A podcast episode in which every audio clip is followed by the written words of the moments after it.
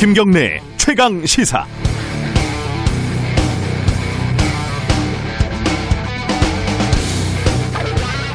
법무부에 있는 심재철 검찰국장이 검사들, 그러니까 뭐 차장, 부장쯤 되는 높은 검사님들한테 돈 봉투를 돌렸다, 이런 의혹이 나왔는데, 이건 참 여러 가지 측면에서 흥미로운 지점들이 있습니다. 조선일보가 심재철 국장을 추미애 장관의 신복이라고 보도를 했더니 추 장관은 굳이 또 신복이 아니라고 항변을 하고요. 저는 뭐 신복인지 복심인지 뭐 관심은 없는데, 법무부랑 검사들이랑 꽤 사이가 안 좋고 냉랭한 줄 알았는데 현금 봉투가 오고 갈 정도로 아직은 돈독하구나, 좀, 좀 놀라운 일이었습니다. 그도 그럴 것이 뭐 신복이든 뭐든 심재철 국장도 검사고 검사 선배가 후배 검사들한테 원래 하던 건 쭉 해야겠죠. 심재철 국장도 나중에 옷 벗고 변호사 해야 할 텐데 후배들한테 인심 너무 잃으면은 어, 정관예우 받기가 좀 빡빡할 겁니다. 또 밖에 나가면 전화변론 한 통에 몇 억씩 벌 분들이 애국심 때문에 박봉에 나란 일하느라 고생이 많으신데, 특활비가 대검에서 나오든 법무부에서 나오든 그게 또 무슨 상관이 있겠습니까? 그런데 법무부는 용도에 맞게 또 지출을 했다고, 몇 년 전 문제가 됐던 돈봉투하고는 또 다르다고 이렇게 얘기를 하고 있어요. 돈봉투야 재활용한 게 아니면 당연히 다른 봉투일 텐데, 궁금한 건 그 용도가 도대체 뭐냐는 거죠. 기밀 업무에 쓰인다고 하는 특활비가 검사들한테 현금으로 나눠진 그 용도는 정말 기밀을 요하는 업무인지 말이죠. 제가 얼마 전에 오프닝에서 윤석열 검찰총장이 언론사 사주들 만났냐니까 그 대답이 기다 아니다가 아니라 확인할 수가 없다 하여서 참으로 답답한 노릇이라는 말씀을 드렸는데, 이번에 보니까 윤 총장 하나가 아니라 이 동네 사람들은 이쪽이나 저쪽이나 집단적으로 고구마를 먹은 건지, 어릴 때부터 공부만 하고 전교 일 등만 해서 남들하고 원활하게 소통하는 능력이 없는 건지, 참 답답한 일이 많습니다. 십일월 이십삼일 월요일 김경래의 최강시사 시작합니다.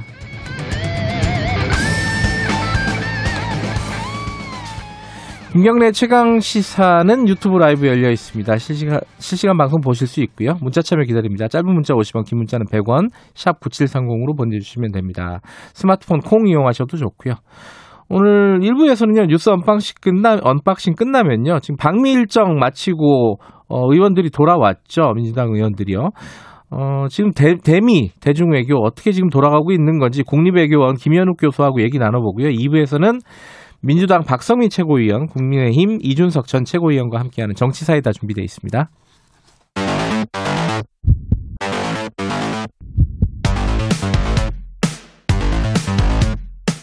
오늘 아침 가장 뜨거운 뉴스, 뉴스 언박싱. 네, 뉴스 언박싱 민동기 기자 나와있습니다. 안녕하세요. 안녕하십니까. 김민아 시사평론가 나와 계십니다. 안녕하세요. 안녕하세요. 저도 어릴 때 잠깐 공부는 조금 잘해본 적도 있습니다. 네. 갑자기 중요하지 않은 얘기를 말씀을 먼저 해주셨습니다. 잠시 정도. 네. 네. 밖에 춥죠? 오실 때. 매우 춥습니다. 예, 어, 저도 추워가지고 오늘 혼났습니다. 중무장을 하시고 출근하셔야 됩니다. 그러니까요. 제가 약간 날씨를 얕보고 중무장을 좀 덜 했더니 아침에 어, 엄청 힘들었어요. 어, 밖에 지금 나가시는 분들, 나가실 예정인 분들 마스크 하시고 어, 옷 꼭 좀 두껍게 챙겨 입고 나가셔야 될 겁니다. 한겨울 추위인데, 한겨울에 원래 추운데 이게 좀 추위가 오랜만에 오면 더 춥게 느껴지잖아요. 예. 그런 상황인 것 같아요. 머리 자르셨네요? 네, 잘랐습니다. 아, 주말 사이에 안 좋은 얘기가 몇 개 있습니다. 그 거리 두기 단계가 일점오 단계에서 이 단계로 올라간다. 언제부터죠? 오늘부터는 아니고, 그죠? 내일 영 시부터입니다. 내일 영 시부터. 수도권 지역의 거리 두기가 이제 현행 일점오 단계에서 이 단계로 올라가고요. 예. 호남권은 일점오 단계로 상향 조정이 되는데, 이 새로운 거리두기 체계가 지난 칠 일 시행이 됐거든요. 네. 그러니까 보름 만에 이 단계가 올라간 겁니다. 아, 방역당국은 코로나십구 삼 차 유행이 본격화하고 있다, 이런 입장을 밝혔는데요. 다음 달 삼 일에 수능이 예정돼 있지 않습니까? 네. 그 전에 감염 확산을 억제를 하고 겨울철 대유행을 선제적으로 차단하기 위해서 거리두기 격상을 결정했다고 밝혔습니다. 삼백 명씩 넘고 있는데 뭐 이대로 놔두면 사백 명 가고 오백 명 가고, 이게 눈 깜짝할 사이다, 뭐 이런 거겠죠. 아마. 그렇죠. 이게 정확하게는 지금 뭐 이 단계로 갈 기준을 충족한 것은 아닐 텐데 네. 곧 충족시킬 것, 충족될 것이 매우 뭐 명확, 명약관화한 것이고 더군다나 이제 우려가 정말 되는 게 뭐 이른바 우리가 뭐 감염 재생산 지수라고 하지 않습니까? 네. 이게 뭐 일 점 육 명까지 상승한 상태에서 두고 보기 어렵다라는 거 그리고 앞서 두 차례의 이제 그 유행 때는 이, 삼월 달에 그 대구 경북을 중심으로 한 유행하고 그다음에 팔월 달에 광화문 집회 이후에 유행했던 그 사안하고도 또 다른 것이 그때는 명확하게 어디서부터 감염이 시작됐다라는 게 분명했습니다. 네. 비교적. 근데 지금 상황은 어 굉장히 여러 군데서 산발적으로 소규모 집단 감염이 고리를 계속 늘려가면서 이제 감염이 이어지고 있는 거고 그 그렇다고 한다는 것은 정확하게 이게 감염 원인이다라고 특정할 수 없을 정도로 네. 어, 굉장히 광범위하게 지역사회에 지금 감염이 퍼져 있는 게 아니냐 이런 우려가 있다는 거거든요. 더군다나 이제 젊은 층의 무증상 전파, 무증상 감염 이런 것들이 상당히 강하게 지금 의심이 생기는 국면이기 때문에 그래서 선제적으로 이제 조치를 취하지 않으면 안 된다 이런 결론을 내린 것으로 보입니다. 오늘날 저희들이 외신에서 지금 미국 상황, 유럽 상황들을 보면은 어 이거 통제 불능인 상황이잖아요. 그쪽은 그죠? 거기는 일단 국민들도 방역 당국의 지침에 잘 따르지 않는 그런 분위기가 있는데다가 마스크도 우리처럼 잘 쓰지 않거든요. 네. 정부 대책 능력도 이제 우리 우리와는 좀 차이가 있으니까요. 그, 그 그쪽도 가장 또 우려가 되는 것은 방역도 방역인데 어, 이게.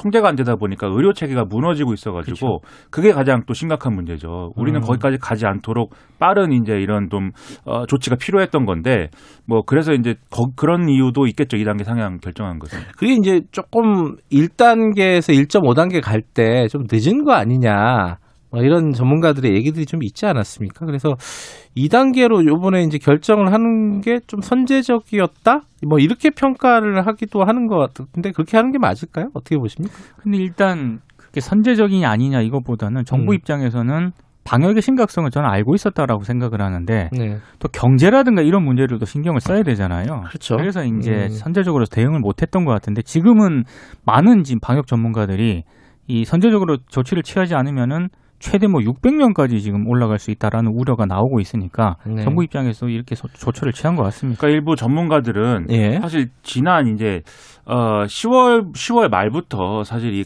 감염이 이제 확산되는 어떤 그때 조짐이 있었죠. 그렇죠. 예. 조짐이 있었던 것이고 그때 좀 더 이제 빠른 조치가 뭔가 취해졌더라면은 뭐 상황을 좀 안정화시킬 수 있지 않았을까 하는 얘기를 지금 하고 있는 상황이고요. 그리고 정부가 이런 말씀하신 대로 방역과 경제의 어떤 중심을 잡기 위해서 소비 쿠폰 반행이라든가 이런 것들을 좀, 어, 좀 진행한 측면이 있는데 이게 또 어, 어쨌든 방역하고는 좀 맞지 않은 이런 메시지였고 그게 상황을 또 악화시킬 수 있는 조, 이 어떤 요인이 된 거 아니냐. 그래서 사실 정부 대처가 좀 여러모로 부적절한 거 아니냐라는 얘기를 이런 방역 전문가들은 하고 있는데요. 근데 말씀하셨다시피 뭐 방역과 경제라는 게 지금 일종의 뭐 한쪽을 균형을 맞추면 한쪽은 무너질 수밖에 없는 상황이기 때문에 그 고민이 아마 정부에도 있었, 정부에도 있었을 것이고 네. 그런 점을 고려해 본다면 사실 좀 많이 어려운 상황인 것 같습니다. 어찌됐든 이 단계가 되면은 뭐가 어떻게 바뀌는 건지 간단하게 좀 정리해 드리죠. 뭐 이 청취자분들 또 잊어버렸을 테니까. 예. 일단 유흥시설 있지 않습니까? 예. 유흥주점, 단란주점이란 다섯 종의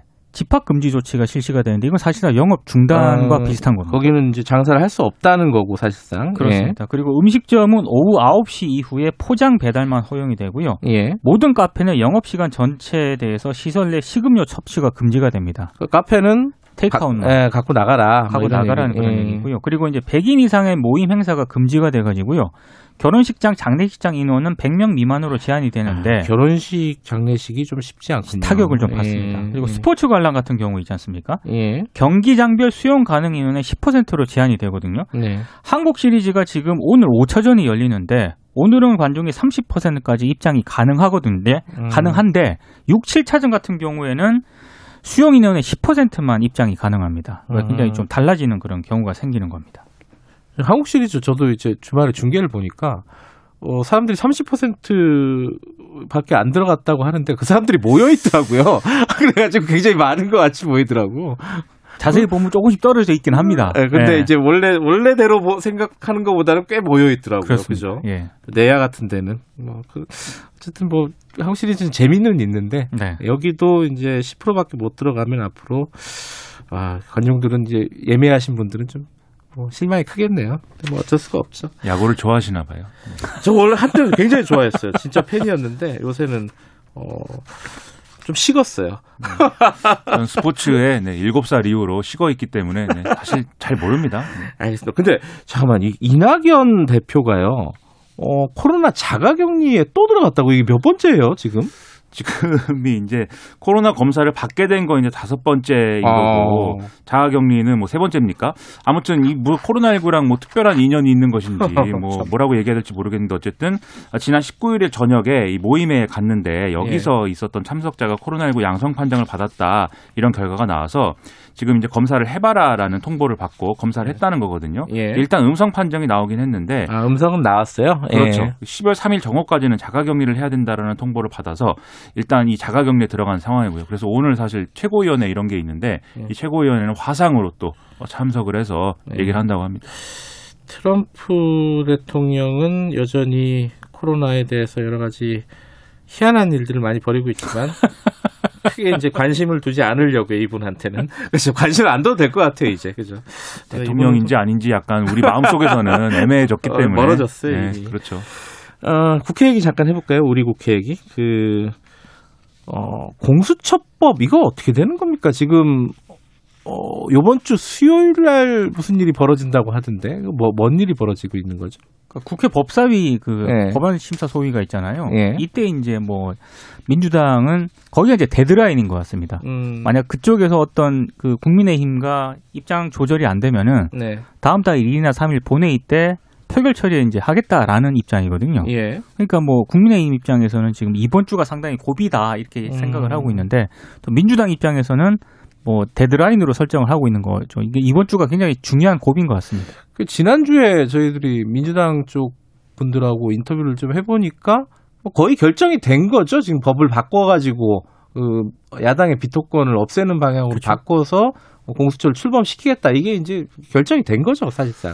그렇죠. 방금 일정 말씀하셨는데 당장 네. 이십오일 날 법사위 법안소위에서 논의하고, 그리고 네. 그 다음 달 이일이나 삼일에 본회의에서 처리한다는 거니까 음. 이미 결론이 나와 있지 않으면 뭐 이렇게 막 갈 수, 막 가는 이런 일정을 뭐 세울 수는 없는 거죠. 네. 그래서 말씀하신 대로 일단 야당의 비토권을 이제 약화시키는 어떤 내용으로 네. 이게 뭐 어, 의결 정족수를 바꾸는 거든지 아니면 기간을 두는 거든지 예. 약화시키는 방향으로 법을 개정하고, 그 다음에 이제 공수처장 후보 추천위를 다시 소집을 해서 공수처장 후보를 좀 추천하는 과정을 거치게 될 텐데요. 네. 다만 이제 오늘 어, 일단 어, 이 국민의힘에서 박병석 국회의장한테 중재를 이제 요구한 게 있습니다. 그래서 오늘 음. 여야 원내대표들이 모여서 여기서 얘기를 할 건데 음흠. 여당은 아마 여기서 최후 통첩성 이제 어떤 그렇죠. 어, 발언을 야당에 할 것이고, 그래서 지금 이 공수처장 후보 추천위에서 논의한 내용 중에 어느 정도 가닥이 잡힌 게 있, 있는데 거기에 대해서 좀 동의를 해야 되지 않겠느냐라는 취지의 그런 최후 통첩을 할 것이고, 아마 야당 국민의힘은 그러지 말고 이 후보 추천위원회를 다시 한번 열어서 검증을 추가로 해보자라는 얘기를 할 것인데,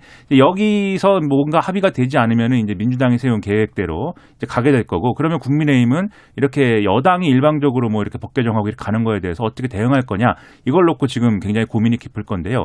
일단 벌써 갈등 수위는 올려놓은 상황입니다. 그래서 뭐 공수처에 대해서 굉장히 무슨 뭐 어 뭐 모든 사건을, 민감한 사건을 다 가져가서 공추해서 뭐 그 이 사건을 없애버릴 것이다라는 취지의 그런 글을 주 조영 원내대표가 페이스북에 올리기도 했고요. 또 내부에서는 보, 그 국회 보이콧이나 이런 것까지 검토해야 되는 거 아니냐, 뭐 이런 반응까지 나온다는데, 일단 또 이런 반응은 중진 의원 중심으로는 이렇게 강경투쟁론이 나오지만, 또 초선 의원들은 그렇게까지 또 강경투쟁 분위기로 가면 또 사람들 보기에 좋지 않다, 이런 얘기도 있고 해서 주호영 원내대표도 어, 당장 뭐 머리를 깎는다든지 뭐 추운데 거리로 나간다든지 이런 것까지는 아니다, 이런 반응을 또 보이고 있다고 합니다. 야당이 어떻게 할지는 좀 봐야겠네요. 그죠? 그렇죠. 아직 어, 전체적으로 결정이 된 건 아니라는 거네요. 그러니까 사실 음. 속수무책이죠. 속수무책인데 정해진 결론은 어쨌든 이 공수처 이 관련 법을 개정을 하고, 그다음에 이제 예산안이라든지 지금 이제 어, 더불어민주당이 꼭 처리하겠다고 하는 법안들이 있습니다. 심지어 이제 리스트까지 만들어서 이낙연 대표가 꼭 처리해야 된다는 법안 리스트까지 만들어 놓은 상황인데, 이것도 다 처리하고 그러면 이제 내년에 재보궐선거 국면이죠. 재보궐선거 국면에서 국민의힘은 계속 여당이 이렇게 입법 독재를 하고 공수처를 통해서 모든 민감한 사건들은 없앨 것이다, 이 주장을 하고, 여당은 이제 뭐 야당이 개혁의 발목을 잡고 뭐 이런 주장을 하고, 뭐 이런 국면으로 아마도 갈 확률이 계속 높아지고 있는 거죠. 오늘 뭐 이 부에서 좀 자세히 좀 이 얘기는 다뤄보도록 하겠습니다. 어, 그리고 지금 여당 쪽에서 민주주의 사 점 영이라는 어, 모임이라고 해야 되나요? 단체는 아닌 것 같고, 그죠? 모임. 싱크탱크라고 하더라고요. 싱크탱크. 네. 이게 뭡니까, 이게 민주주의 사 점 영은? 그러니까 일단 그 사, 신문 의원으로 분류되는 현지 현역 의원들이 한 오십육 명 정도가 참여했고요. 꽤 많네요. 그렇습니다. 예. 꽤 많습니다. 거의 뭐 지금 민주당 소속 의원의 삼분의 일 정도에 해당을 음. 하는데 일단 정권 재창출을 위한 정책 개발을 목표로 삼고 있습니다. 음. 그 도종환 의원이 초대 이사장으로 선출이 됐는데요. 이게 과연 순수한 어떤 그런 정책 싱크탱크냐 음. 그런 해석은 별로 안 나오고 있는 것 같아요. 그러니까 네. 이천이십이 년 대선을 앞두고 민주당 내 최대 세력인 친문 그룹이 이른바 제삼의 후보를 좀 발굴지원하기 위해서 만든 단체 아니냐 이런 해석이 나오는데요. 이게 왜냐하면 지금 이낙연 대표 같은 경우에도 정통 친문 후보로 분류가 안 되고 있고 네. 이재명 경기지사는 더 그렇지 않습니까? 네. 그러니까 두 후보 말고 친문이 기획하는 제삼의 후보를 발굴을 해야 된다라는 의견들이 민주당 내 일각에서 있는 것 같아요. 그래서 그걸 위한 어떤 싱크탱크 아니냐라는 해석이 나오고 있습니다. 그게 누구예요?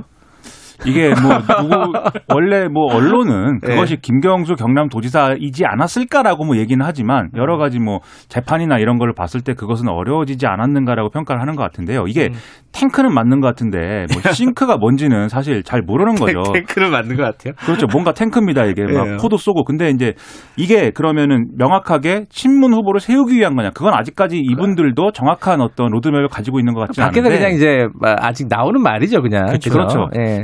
그럼에도 불구하고 왜 모이는 거냐 그런 거 아니면 음, 이런 걸 봤을 땐 지금 어, 당장의 정치 일정들을 쭉 보면은 여러 가지가 있습니다. 재보궐선거가 있을 것이고 네. 그 전에 이제 그 어, 이낙연 당대표가 이제 그만둘 확률이 높으니까 음. 그 대권 대선에 가야 되니까요. 예. 그러면 이제 당대표 선거가 있을 것이고 그리고 원내대표도 이제 뭐 선출국민이 올 것이고 이런 여러 가지 정치 일정들이 있는데 여기에 대해서 뭔가 당 주류가 당 주류가 음. 뭔가 주도권을 가지고 가야 되지 않겠느냐 이런 차원에서 이제 이렇게 조직화하는 거 아니냐라는 해석이 나오는 거거든요. 그래서 아마 이 모임에 에서 재보선 후보 뭐 이것도 배출을 하고 뭐 대표 후보도 배출을 하고 뭐 이런 상황이 어 유력하지 않나 뭐 이런 시각도 있고요. 음. 그리고 대선 관련해서는 아마 뭐 독자 후보를 세우는 뭐 이런 계획도 뭐 있을 수가 있겠지만 일단은 지금 후보들을 불러서 예를 들면 뭐 초청 강연을 듣는다든지 정책 질의를 한다든지 이런 걸 통해서 정책적 검증이라든가 이런 걸 하겠죠. 그래서 음. 어떤 구미에 맞는 후보를 좀 이제 만들어가는 그런 과정으로 보이고요. 그다음에 이낙연, 이재명 그 두 사람에 대해서 지금 뭐 이 지지율이 막 치고 올라가지 않는다거나 또는 네. 지난번에 묘한 여론조사가 나오지 않았습니까? 윤석열 검찰총장하고 일 대 일로 붙으면 사실 뭐 압도적으로 이기지는 않는다. 뭐 이런 좀 비등비등하더라. 예. 그렇죠. 이런 여론조사도 있고 해서 음. 여전히 불안하니까 대안을 만들어야 된다는 얘기들은 계속 있거든요. 음. 그런 얘기가 또 이 내부에서 뭐 논의가 될 가능성도 있다. 뭐 이런 얘기들인 거죠. 그런 것도 있는 것 같아요. 지금 싱크탱크가 없는 게 아니잖아요. 그렇죠. 그렇죠. 민주주의 연구원도 네, 있고 있죠. 더 좋은 미래도 있거든요. 그렇죠. 그렇죠. 예. 근데 굳이 이걸 민주주의 사 점 영을 왜 만드냐? 결국에는 제삼의 후보 내세우기 위한 그런 사전 포석 아니냐 음. 그 해석이 나오는 이유입니다. 사 점 영이라 그러면 보통 이제 사 차 산업혁명 뭐 이런 거를 떠올릴 수도 있고 맞나요? 제 해석이?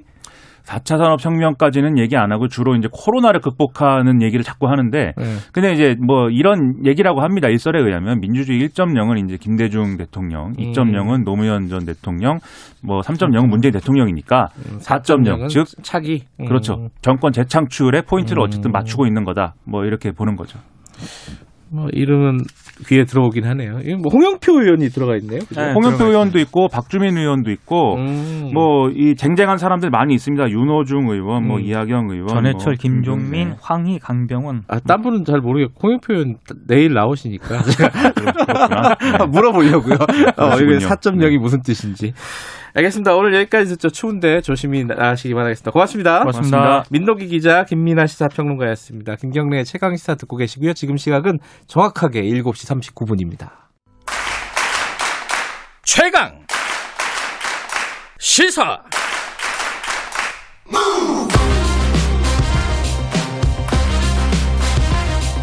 지금 여러분께서는 김경래 기자의 최강 시사를 듣고 계십니다.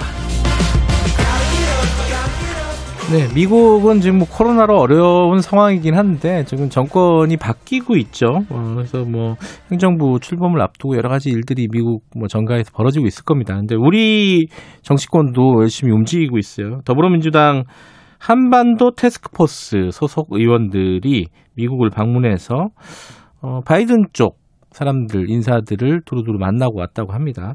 여러 가지 뭐 성과도 있었다고 하고요. 이 관련해 가지고 어, 앞으로 이제 바이든과 우리 바이든 행정부와 우리 정부와의 관계가 어떻게 될 것인지, 그리고 한중일 여러 가지 좀 복잡한 얘기들 어, 국립외교원 김현욱 교수님과 좀 풀어보겠습니다. 교수님 안녕하세요. 네네 안녕하세요. 이게 지금 원래 이렇게 행정부가 교체되는 시기에 의원들이 그 방미하고 뭐 이런 거는 관례였나요? 어떻게 되는 겁니까? 글쎄요, 뭐 이전에는 이렇게 성급하게 간 적이 없었던 걸로 저는 보는데 어. 아마도 트럼프 정부 때 뭐 싱가포르 합의 그리고 하노이 때 정상회담까지 했었고 결렬됐지만 예. 예. 아 그리고 이제 정부 입장에서는 지금 뭐 내후년 삼월 정도가 대선으로 지금 생각이 되니까 네. 아무래도 한 일 년 남은 상태에서 어, 바이든 행정부가 들어와서 지금 북미 회담의 어떤 이런 모멘텀을 좀 계속 이어가야 된다는 음. 뭐 그런 생각이 있기 때문에 아, 국회의원들도 보내고 또 강경화 장관도 미국하고 아마 네. 이런 일들이 지금 일어나는 것 같습니다. 예. 어, 이제 바이든 대통령 되면은 뭐 걱정하는 사람들, 뭐 우려하는 지점들이 좀 있었잖아요. 이 지금까지 네. 그래도 그나마 어, 탑다운 방식으로 진행됐던 어떤 이런 북미 애교가 처음부터 다시 백지 상태에서 시작되는 거 아니냐. 어떻게 봐야 될까요? 글쎄, 뭐 지금 바이든 행정부의 대북 정책이 물론 트럼프 대통령처럼 탑다운은 아니에요. 예. 실무 협상을 좀 깐깐하게 원칙대로 하겠다는 입장이기 때문에 음. 아무래도 뭐 트럼프 정부의 대, 미국 관계나 대북 정책 관련해서 비교해 보면 뭐 그때보다는 좀 깐깐해지고 힘들어진 거는 사실이지만 예. 그렇다고 해서 뭐 바이든 행정부가 뭐 외교나 협상이나 대화를 뭐 완전히 무시하는 건 아니거든요. 네, 네. 물론 제재나 억지력을 계속 유지하겠다는 입장이지만 네. 기본적으로 바이든 입장은 뭐 북한뿐만이 아니라 뭐 이란이나 뭐 다른 케이스에도 어 계속 어, 외교와 협상을 중시하는 입장이기 때문에 네.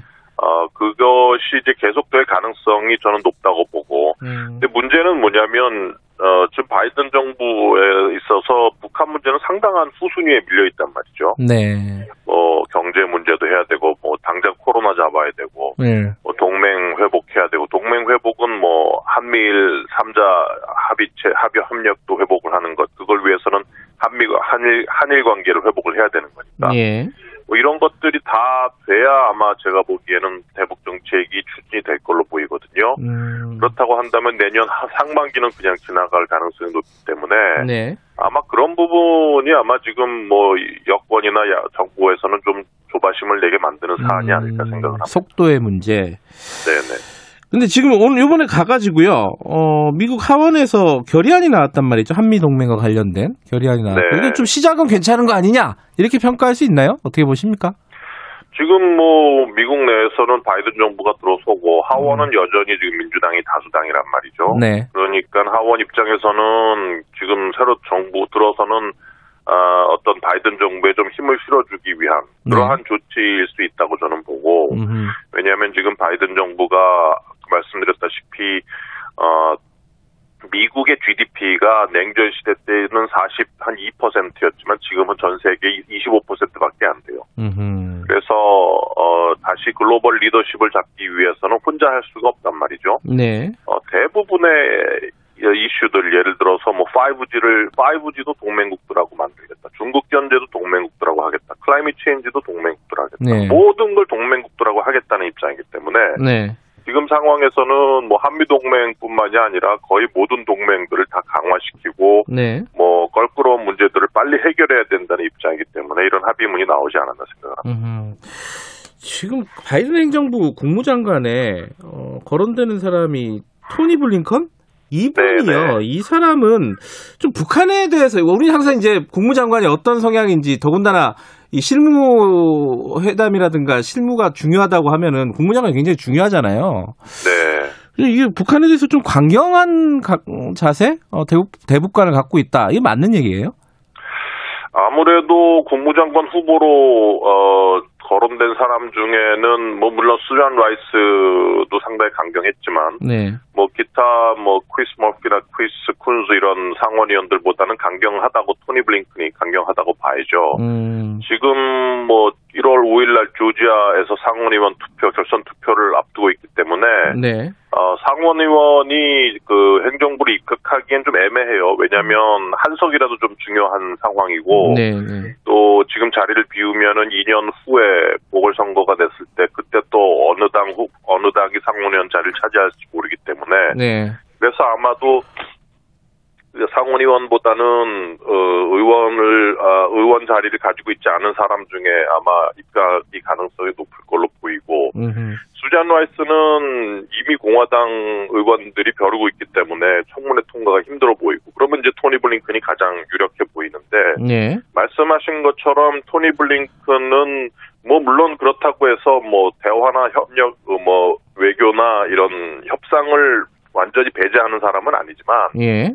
제재 중심으로 해야 된다는 입장이고 북한이 확실한 비핵화의 어떤 그 결 뭐라 그럴까 성과를 좀 보여야 된다는 입장이거든요. 예. 그리고 한미 동맹하고 한미 일 삼각 공조를 매우 중요시하는 사람이기 때문에 예. 아마도 그러한 동맹 차원에서 북한을 바라본다는 그러한 뭐 바이든 정부의 어떤 대북 정책 음. 다자주의 체제에서 본다는 그런 뭐 어프로치하고는 상당히 잘 맞는 사람이다 이렇게 보여집니다. 그런데 음. 이번에 그 한미 동맹과 관련된 결의안은 나왔는데 이 종전선언 관련된 결의안은 상정도 안 됐다는 얘기가 보도로 봤어요. 그러면 이게 네. 어, 역시 또 수, 우선순위 문제인가요? 미국, 미국에서는 이거 종전선언은 아직 우선순위가 아니다 이렇게 봐야 됩니까?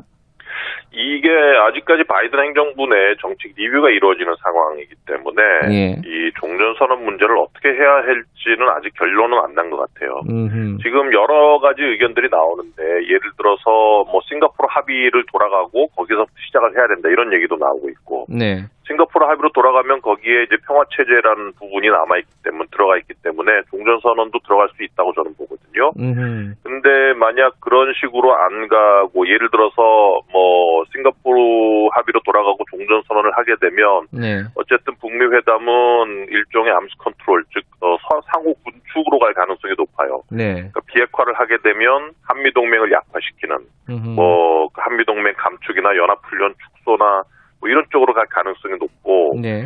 그렇게 될 경우에 미국 바이든 캠프 내에서는 이거는 한미동맹 약화다라면서 반대할 의견이 또 있거든요. 네네. 그렇기 때문에 아마 종전선언 입장에 대해서는 미국 바이든 정부가 어떤 입장을 펼지는 조금 더 두고 봐야 될 것 같습니다. 음, 그런 상황인데 이제 사실 이제 뭔가 이렇게 어, 예측은 되지만은 명확하게 정해지진 않은 상황인데 네네. 미국과 관련해서 중국도 이제 움직이고 있잖아요. 네. 음, 그 왕이 외교 담당 국무위원 어, 외교부장이 지금 한국에 온다는 거 아닙니까? 그죠?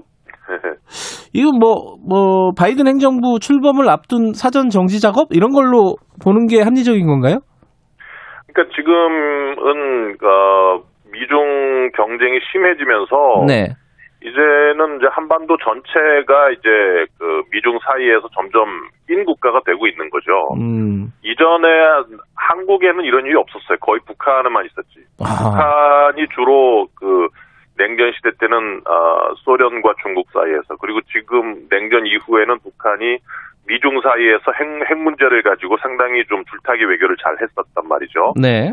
이번에도 보시겠지만 그 북미 간에 작년부터 협상 분위기가 나고 뭐 싱가포르 합의니 뭐 하노이 합 협상이니 이런 것이 났을 때 계속 시진핑 시진핑하고 김정은 간의 정상회담이 있지 않았어요. 그 전에는 전혀 없었단 말이죠. 네. 근데 이제는 한국까지도 그러한 어, 미, 미중 격돌의 어떤 그 낀 국가가 됐기 때문에 음. 지금 바이든 행정부가 들어서면 한미동맹 같은 동맹 회복을 가장 우선순위로 할 거기 때문에 지금 중국 입장에서는 그 전에 한국에 대해서 사전 포석을 하고 네. 어, 솔직히 어, 바이든 행정부가 들어서면 이피엔이라든지 뭐 쿼드 플러스 같은 아시아에서의 다자안보 네. 체제에 한국이 들어와라 이렇게 얘기를 할 가능성이 있기 때문에 거기에 대해서 중국 입장을 미리 한국에게 전달하려는 차원이 크다고 음, 봐야죠. 그러면 이게 우리로서는 어, 위기는 기회일 수도 있는데 한편으로는 네. 야, 더 먹고 살기 빡빡해졌다. 이 작은 나라가 이런 생각도 들고 어떻게 보십니까? 전문가가 보시기에는 우리나라의 어떤 입지라든가 이런 부분들은.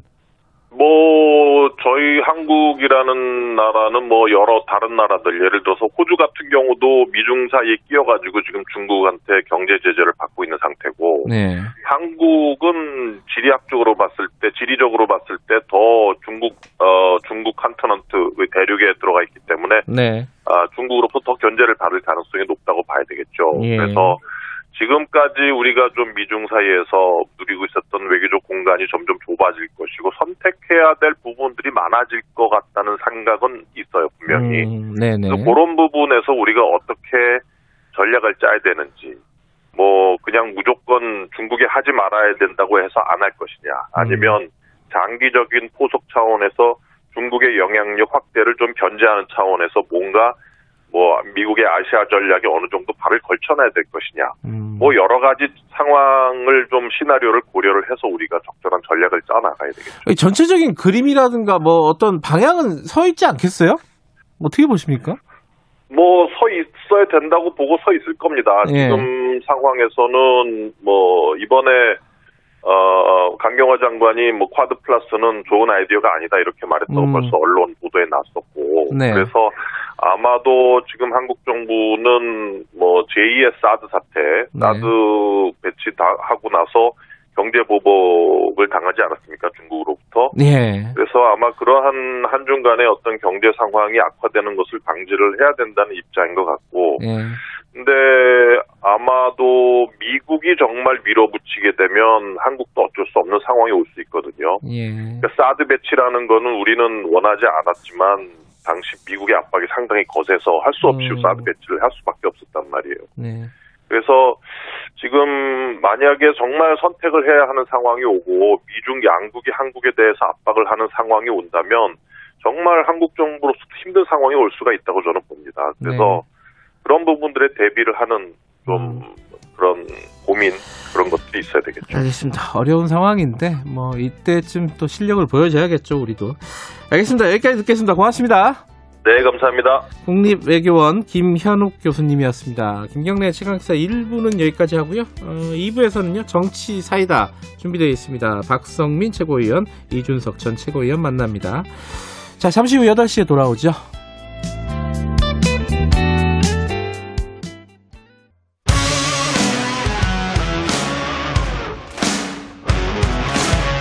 뉴스타파 기자 김경래 최강 시사.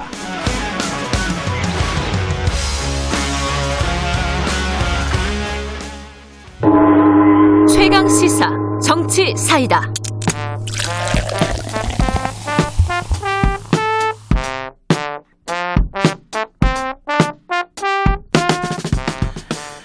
네, 여의도 정치의 젊은 피 어, 두 분과 함께 전국의 뜨거운 현안을 이야기해보는 시간입니다. 박성민, 이준석, 이준석, 박성민의 정치사이다. 자, 두 분 나와 계십니다. 더불어민주당 박성민 최고위원, 안녕하세요. 네, 안녕하세요. 박성민입니다. 오늘은 제 시간에 와주셨습니다. 아, 네. 송구했습니다. 날이 추움에도 불구하고 국민의힘 예, 이준석 전 최고위원은 추운데 킥보드 타고 또 오셨어요. 예, 예. 안녕하십니까. 안 추워요, 진짜?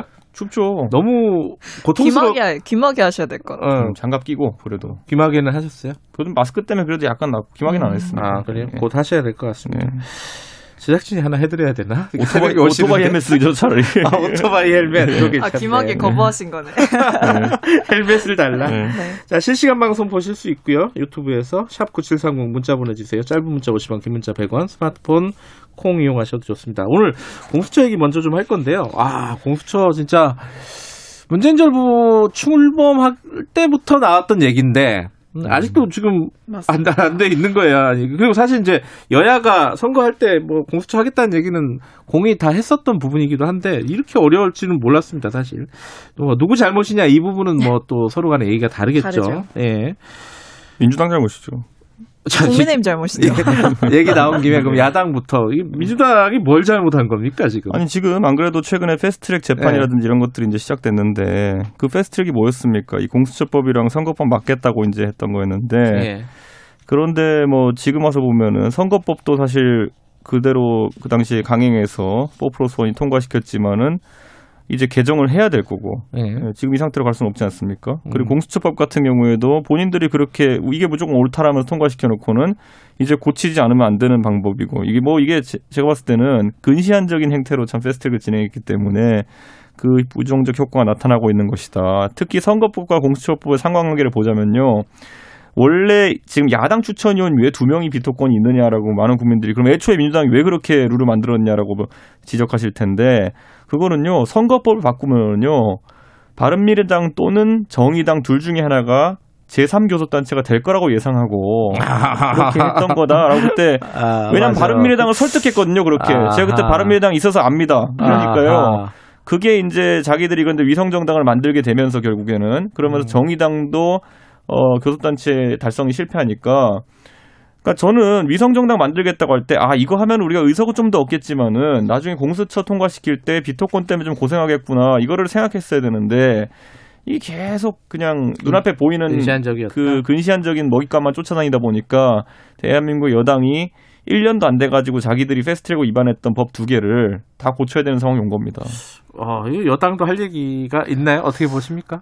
어, 저는 일단은 이 국민의힘에서 공수처 설치나 이런 음. 뭐 개혁적인 과제에 대해서 좀 진정성이 전혀 없다라는 부분을 먼저 좀 짚고 싶었고요. 음, 본질적인 얘기네, 그거는. 네, 좀 네. 본질적인 얘기를 좀 드리고 싶었습니다. 일단은 네. 이번에 후보 추천위 결정 과정을 봤을 때도 사실 오죽하면은 네. 이 공수처장 후보 추천위에 참석했던 변협 회장이 라디오 인터뷰에 나와가지고 자신이 직접 중립적인 안을 제시했는데도 야당 추천위원들이 변협 회장이 여당이랑 같은 뭐 편을 먹고 같은 입장을 취한다라는 프레임을 스스로 만들었다라는 것을 비판을 하더라고요. 그러면서 이제 더 이상 이거는 회의를 진행할 여지가 없다. 똑같을 것이다. 이런 이야기를 했는데 결국에는 저는 이 국민의힘 측에서 그 비토권을 남용한다라는 직접적인 워딩까지도 이제 타인으로부터 받게 되는 상황이 됐다. 음.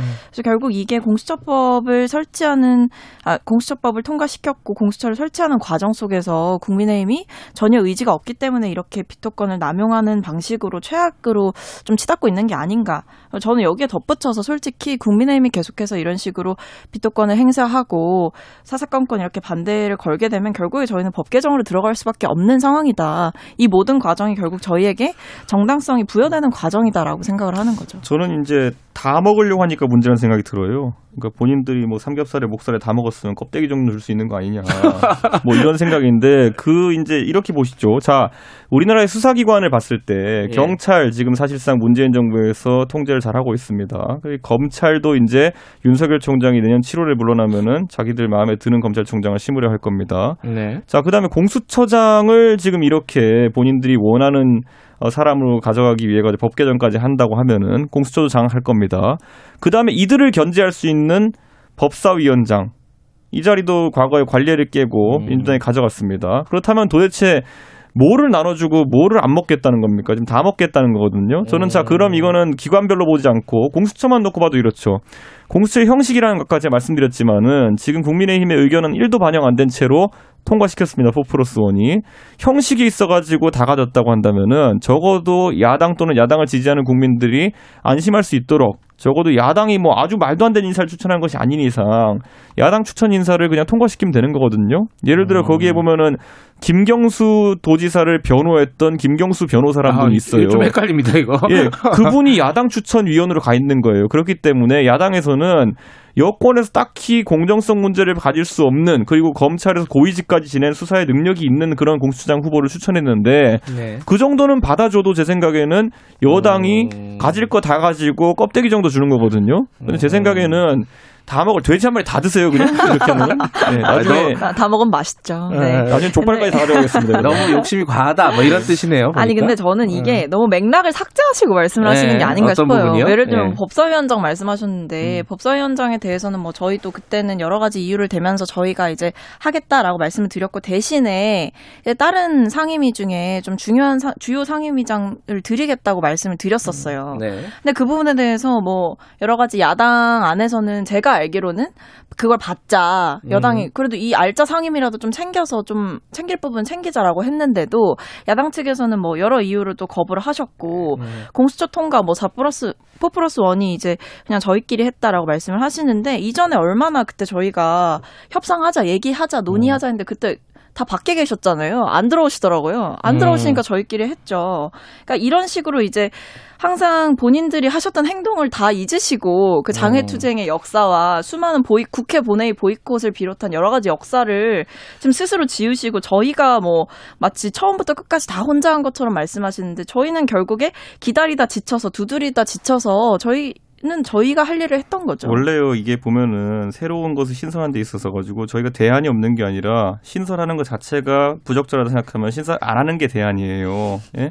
능동적으로 예를 들어 민주당이 사고 치고 있는데 저희가 다른 방식으로 사고를 쳐야 된다 주장할 필요가 없어요. 예를 들어 최저임금을 올리자고 주장하는데 급격히 올리자고 주장하면은 안 올리자고 하면 되는 거예요. 저희는 그러니까 저는 야당 입장에서 견제라 함은 여당이 무리수를 둘 때 그것을 하지 말라고 하는 것만으로도 성립된다. 저는 이렇게 보고 여당 마음대로 해가지고 경제는 잘 되고 있습니까? 부동산은 잘 되고 있습니까? 아니면 뭐 외교는 잘 되고 있습니까? 대북 문제는 잘 되고 있습니까? 한 가지만 대주십시오. 아니 저는 다른 얘기로 갑자기 넘어가나요? 저는 여당이 아니, 저는... 이번 다 했거든요. 이번 문재인 정부 들어가지고 야당의 의견을 한 건도 들은 사례가 없잖아요. 그런데 뭐 잘 잘하고 계십니까 지금? 아니 논의의 테이블에 애초에 안 올라오시는데 무슨 의견을 말씀을 하신다는 겁니까? 저희는 북한에 대안, 못 쳐준다면 그냥 싫어요. 대안 그냥 제시라든지 예. 뭐 이런 부분 아니 저희는 일단 충분히 의회 민주주의 절차가 지켜지길 바랬던 음. 게 저희의 기본적인 입장이었고 이런 부분에서 항상 국민의힘이 적극적으로 논의에 동참해 주시길 바랬다. 근데 저희에게 돌아온 게 뭐냐?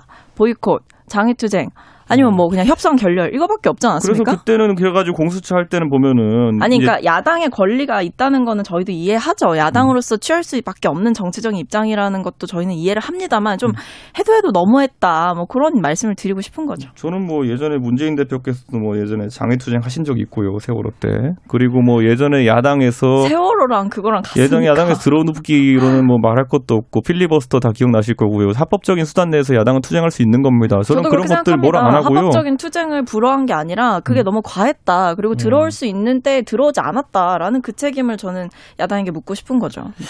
저희는 뭐 여권이 사고치고 있는데 들러리 설 생각은 없습니다. 책임 정치 구현하셨으면 좋겠습니다. 오셔서 대안을 네. 이제 제시를 하시면 되잖아요. 대안을 안 하는 거라니까요. 공수처의 대안이 뭡니까? 안 하는 거지. 여기까지 하죠. 그, 어, 날이 좀 추워가지고, 예. 좀 대피는 측면에서 좀 놔뒀습니다. 우리 진행, 진행하시는 분들 추우셔가지고 진행을, 진행을 좀 방기를 했더니, 어, 그, 네. 근데 그 얘기 있잖아요. 아까 김경수 변호사, 네. 김경수 지사 말고, 예. 그분이 검사 출신이잖아요. 예. 근데 이게 양쪽 다 할 얘기가 있는 게 뭐냐면은, 지금 말씀하신 게, 아니 그 정도 사람이면은 여당은 좀 해주면은 스무스하게 통과되지 않게 않았겠냐 이 얘기인데 검사 출신을 할 수 있겠냐 이런 생각도 들고 왜냐면 검사를 지금 검사들의 권력을 좀 제어하는 역할이 있잖아요 공수처가 그렇죠. 애초 설계가 원래 그건 어떻게 보세요? 이런 거예요. 어. 그 케이비에스를 가장 잘 개혁할 수 있는 사람은요. 네. 케이비에스를 잘 아는 사람 중에서 개혁적인 성향을 가진 사람이 제일 잘할 거예요. 어. 지금 추미애 장관이 검찰 때려잡겠다고 법무부 장관하면서 여러 가지 이제 물론 본인도 판사 출신이 하지만은. 음. 검찰 조직의 생리를 모르고 지금 무리수를 두는 지점들이 있지 않습니까? 예. 거기다가 예를 들어 뭐 최근에 그분은 뭐 판사하신 지 오래돼서 헌법 개념도 흔들리는 것 같은데 뭐 핸드폰 비번을 풀지 않으면 뭐 처벌하겠다 이런 것들. 음. 저는 추미애 장관이 오히려 그런 어떤 감이 떨어지는 부분이 있기 때문에 조직적 저항에 대응을 잘 못하고 있는 것도 사실이다. 예. 저는 그래서 어.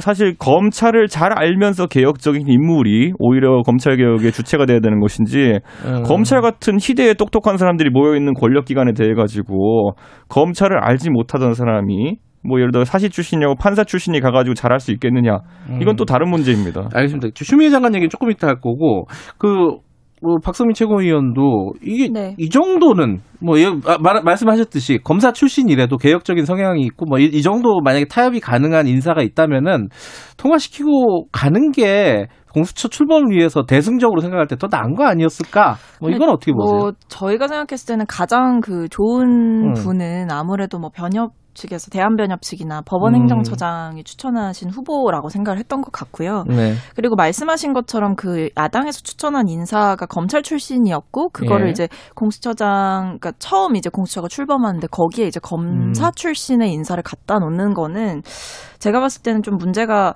생길 수도 있을 거라고 봅니다. 왜냐하면 지금까지 사실 검사 조직, 그러니까 검찰에서 좀 내부적인 개혁이 있기를 원했던 거고 그것을 네. 좀 기다려왔던 건데 그게 잘 이루어지지 않았죠. 아무래도 검찰 조직의 생리라는 것도 있고 음. 특성이 있다 보니까 그러니까 그런 점에서 저는 뭐 또 다른 합리적인 대안이 있었고 실제로 그것이 거의 관철될 뻔했음에도 불구하고 이제 뭐 비토권의 남용으로 인해서 좀 되지 못해서 아쉬운 부분이 있다. 저는 공수처가 실질적인 수사 능력을 가진 조직으로 만들겠다는 의지가 여당이 있는 것인지 궁금한 게 공수처 이제 법을 잘 살펴보면은 여당이 만든 법입니다. 그 안에 보면은 공수처의 조직은 완전 수사 조직입니다. 안에 보면 공수처 검사라는 걸 두고 있어요. 그리고 공수처 수사관이라는 걸 두고 있어요. 그러니까 검찰 조직과 완전히 상동한 조직을 만들어 놓은 거거든요. 그런데 그것을 검찰 조직이 있어 본 적이 없는 사람이 예를 들어 판사 출신이 관리해야 된다. 이거는요. 누가 제일 좋아할 만한 얘기냐면요. 대한민국의 고위공직자 중에 범죄자들이 제일 좋아할 만한 얘기예요. 수사 능력이 없는 사람들이 가가지고 공수처를 통제하면서 뭐 여권에 특히 범죄 혐의 있는 분들은 되게 좋아하겠죠. 왜냐? 첫째로 수사 능력이 없고 둘째로 우선 수사권이란 게 있어요. 그러니까 지금 검찰이 일반 검찰이 수사하고 있는 것을 능력 없는 공수처가 땡겨올 수 있다는 것이죠. 그러면 검찰은 수사하는 걸 중단해야 돼요. 이거 제일 좋아할 게 누굽니까? 국민만 불행해지고 여권 측에서 혹시라도 범죄 혐의가 있는 분들은 제일 행복해하겠죠. 근데 그게 예, 여기까지 듣고 마무리할게요. 네, 네. 일단 말씀하신 것처럼 그 하나 짚고 넘어갈 게 물론 공수처장이 음. 그 수사라든지 이런 부분을 총괄하고 보는 것은 맞지만 사실 공수처 검사를 따로 두고 있고 그런 실무적인 부분에서 제가 봤을 때 조력이 부족하지 않을 것이다라고 생각을 하거든요. 그리고 음. 오히려 이제 생리를 잘 안다는 건 사실 어떻게 보면 그 기득권, 검찰 조직의 기득권에 좀 익숙할 수도 있다. 그런 점을 간과할 수 없지 않겠습니까? 알겠습니다. 아, 이게 뭐 앞으로 진행되는 거 보니까 법이 바뀔 것 같은데 법 바뀌면 어떻게 되는 거예요? 야당은 할 게 뭐가 있나요? 아니 법 바꾸겠다 그러면 또 이제 책임 정치를 구현하시길 기대하면서 저는 지금 이제 뭐 그때 윤석열 총장을 임명할 때도 네. 본인들이 검찰 개혁의 적임자라고 해서 임명한 거 아닙니까? 음. 얼마나 여당과 문재인 대통령께 사람 보는 눈이 없는지 한번 또 확인할 수 있을 것 같습니다. 네. 법 바꾼다는 거죠, 그죠? 일단은 뭐 오늘 이제 원내대표 회담이 하나 아, 하나 남아 있잖아요. 아. 그래서 저희는 그래도 마지막 아. 문은 열어놓고 있다. 예. 근데 이 문이 닫힌 순간 저희는 뭐 돌아보진 국회, 않을 예, 것 같습니다. 국회의장하고 원내대표 회담이 마지막이다. 아, 요 문 닫히면 예. 끝이다. 내부적으로는 좀 그렇게 음, 예, 논의가 된다 했습니다. 아까 추미애 장관 잠깐 얘기했었는데 음. 지금 거기가 좀 복잡해요. 지금 감찰도 하고 있고 갑자기. 어, 특별활동비 네. 관련해가지고 법무부 얘기도 좀 나왔단 말이에요. 검, 어, 검찰국장 얘기도 좀 나오고. 이게 좀 복잡한데, 이게 하나하나 다루기는 시간이 없으니까 좀 뭉뚱그려서 좀 가보죠.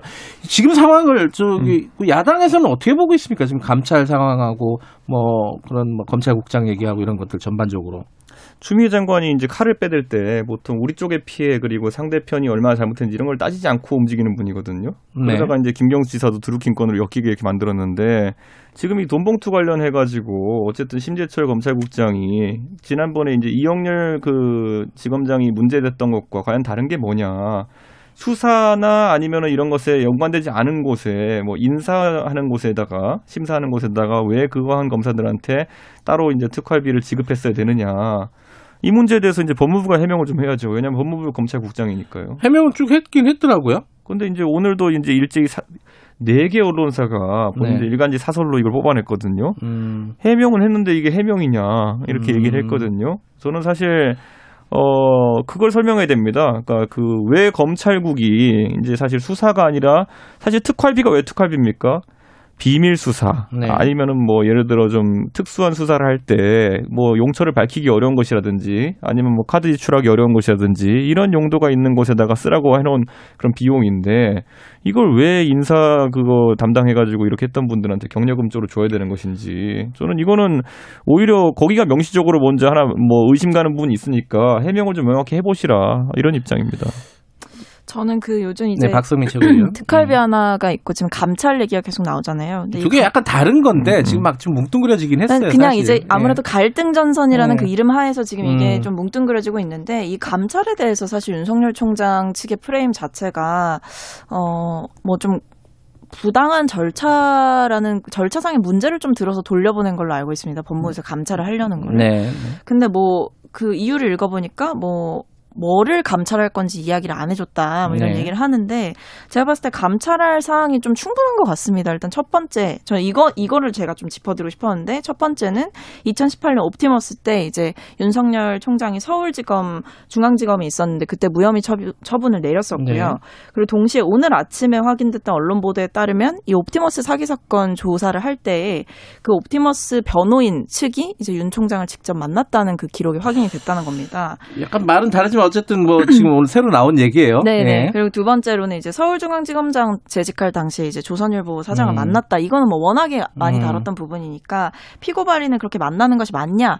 그러니까 이런 여러 가지 사안들이 사실 있는데 마치 아무 일도 없었다는 듯이 이 감찰이 완전하게 부당하다라고 이야기하는 것에 자, 대해서는 저는 좀 동의하기가 어렵더라고요. 음. 특히 이런 그 감, 법무부 감찰하는 측에서 이 변호인의 출입 기록을 확인을 했다는 것 자체가 제가 봤을 때는 그 대면 조사라든지 이런 감찰을 해야 하는 이유를 한 번 더 확인해 준 게 아닌가 싶습니다.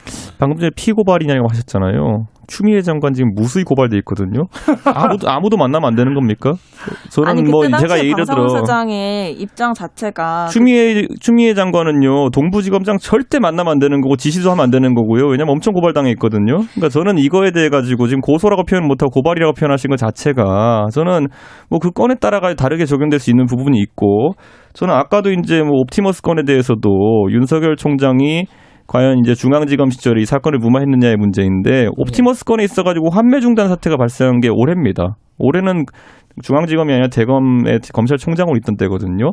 자 그러면은 펀드가 환매 중지가 된 것도 아니고 굴러가고 있는 상황 속에서 문제 발생해가지고 그 건을 처리한 것과 지금 이제 올해 들어가지고 환매 중지가 되어가지고 돈을 다 사람들이 떼여가지고 이제 피해자가 많이 발생한 상황의 수사는 다를 수밖에 없는 거잖아요. 아니 환매 중단이 일어났을 때 음. 그건 사실 결과적인 거잖아요. 음. 최종 결과적인 게 환매 중단이라는 그냥 결국에 어떻게 보면 파산을 한 거잖아요. 근데 음. 그 전에 분명히 옵티머스나 라임 사태에서 봤을 때는 그 전조 증상이 분명히 있었다는 겁니다. 음. 거기에 대해서 정당하게 수사를 요구했던 측이 있었고 근데 그 수사가 뭔지 모를 이유로 인해서 좀 무너, 무마가 됐던 부분이 있었다. 네. 이런 부분에 대해서는 저는 검찰의 수사가 부실했던 점에 대해서는 당연히 책임을 통감해야 된다고 생각하고요. 당시 옵티머스 사건에 대해서 수사 의뢰가 들어갔던 곳이 어딜까 봤더니 윤석열 총장이 당시에는 이제 지검장이었던 그 시절이었다는 겁니다. 이런 자, 부분에서는 책임을 물을 수 있다는 옵티머스 거죠. 옵티머스 펀드 같은 것이 사실 말이 안 되는 상품이거든요. 그럼 이걸 통제해야 될 그런 기본 그 책임은 금감원이나 아니면 네, 이런 그렇죠. 정부 기관에 있어요. 음. 금감원 누가 운영합니까?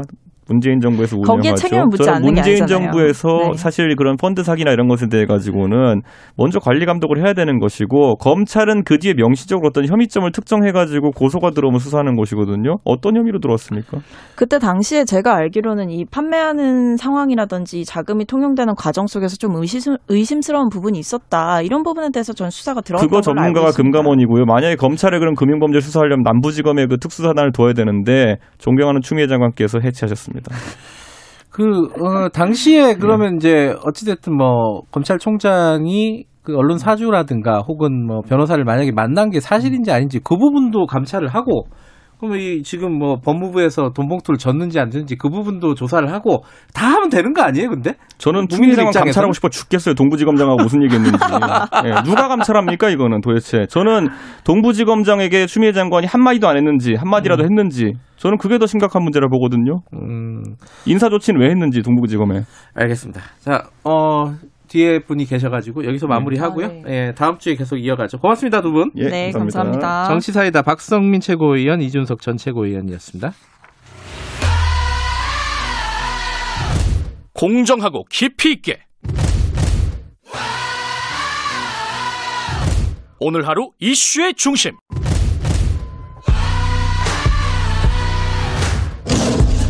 김경래의 최강 시사.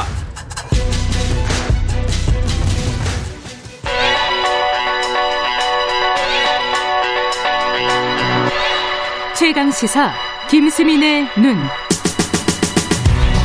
네, 김수민 평론가 나와 계십니다. 안녕하세요. 네, 반갑습니다. 김해 신공항, 어, 뭐 가덕도 신공항, 뭐 요 논란을 갖고 오셨는데. 네.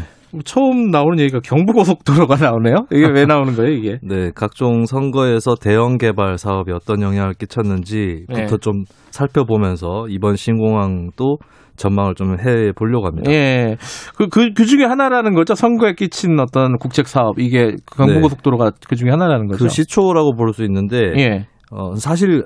살펴보니까 많지 않은 것 같아요. 경부고속국도 있고 그다음에 새만금 노태우 후보가 팔십칠 년 대선 때 했던 건데 이거는 호남권 공약이라서 호남 음. 쪽 정치권에서 다 받아버렸기 때문에 선거 쟁점은 별다르게 음, 양쪽 다 받아버렸으니까. 네, 대표적인 사례 두 가지인데 노무현 후보의 충청도 신행정 수도 아하. 그리고 이명박 후보의 한반도 대운하 음. 공약이었는데 사실 살펴보면 이 두 공약도 한 번 선거에서 크게 반짝 을 했던 거거든요.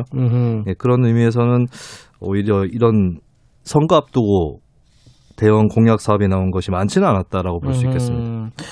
그 선거에서 쟁점이 된 게 해마다 선거 때마다 그랬을 것 같은데 또 그렇지도 네. 않네요. 이게. 이게 입지를 특정 지역에 결정하는 공약 같은 경우는 다른 지역에 역풍이 아~ 불기 때문에 신공항 같은 경우도 이명박 정부가 이천십 년 지방선거 직후에 결정을 했었고 아, 직전이 아니라 직후에 네, 박근혜 어. 정부도 이천십육 년 총선 직후에 결정을 했었죠. 아~ 그래서 어떻게 보면 오히려 구체적으로 입지를 선정해놓고 내놓는 공약은 선거를 앞두고는 안 하는 게 상책이다. 아하. 라고 하는 공식이 있습니다. 근데 이번에는 민주당은 사실상 가덕도 신공항으로 지금 방향을 잡아버린 거잖아요. 그렇습니다. 좀, 좀 다르네요. 그죠? 재보궐선거가 부산시장 이렇게 음. 좀 국한되어 있기 때문에 예, 그런 의미에서 나온 거라고 볼 수 있겠고 네. 당분간은 효과를 볼 수 있다고 봅니다. 최근 여론조사에서도 부울경 네. 지역에서 민주당 지지율이 국민의힘을 제낀 결과들이 나오기도 했었거든요. 음흠. 근데 두 가지 변수 수는 있다고 봐요. 첫 번째 막상 신공항이 가덕도로 간다라는 게 현실화되면 으흠. 지역 주민들 입장에서도 어, 어차피 되는 건데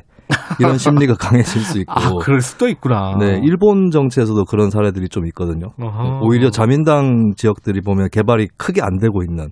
네, 그래야 더 유권자들의 지지를 받을 수 있기 때문에. 예, 재밌네. 네. 예.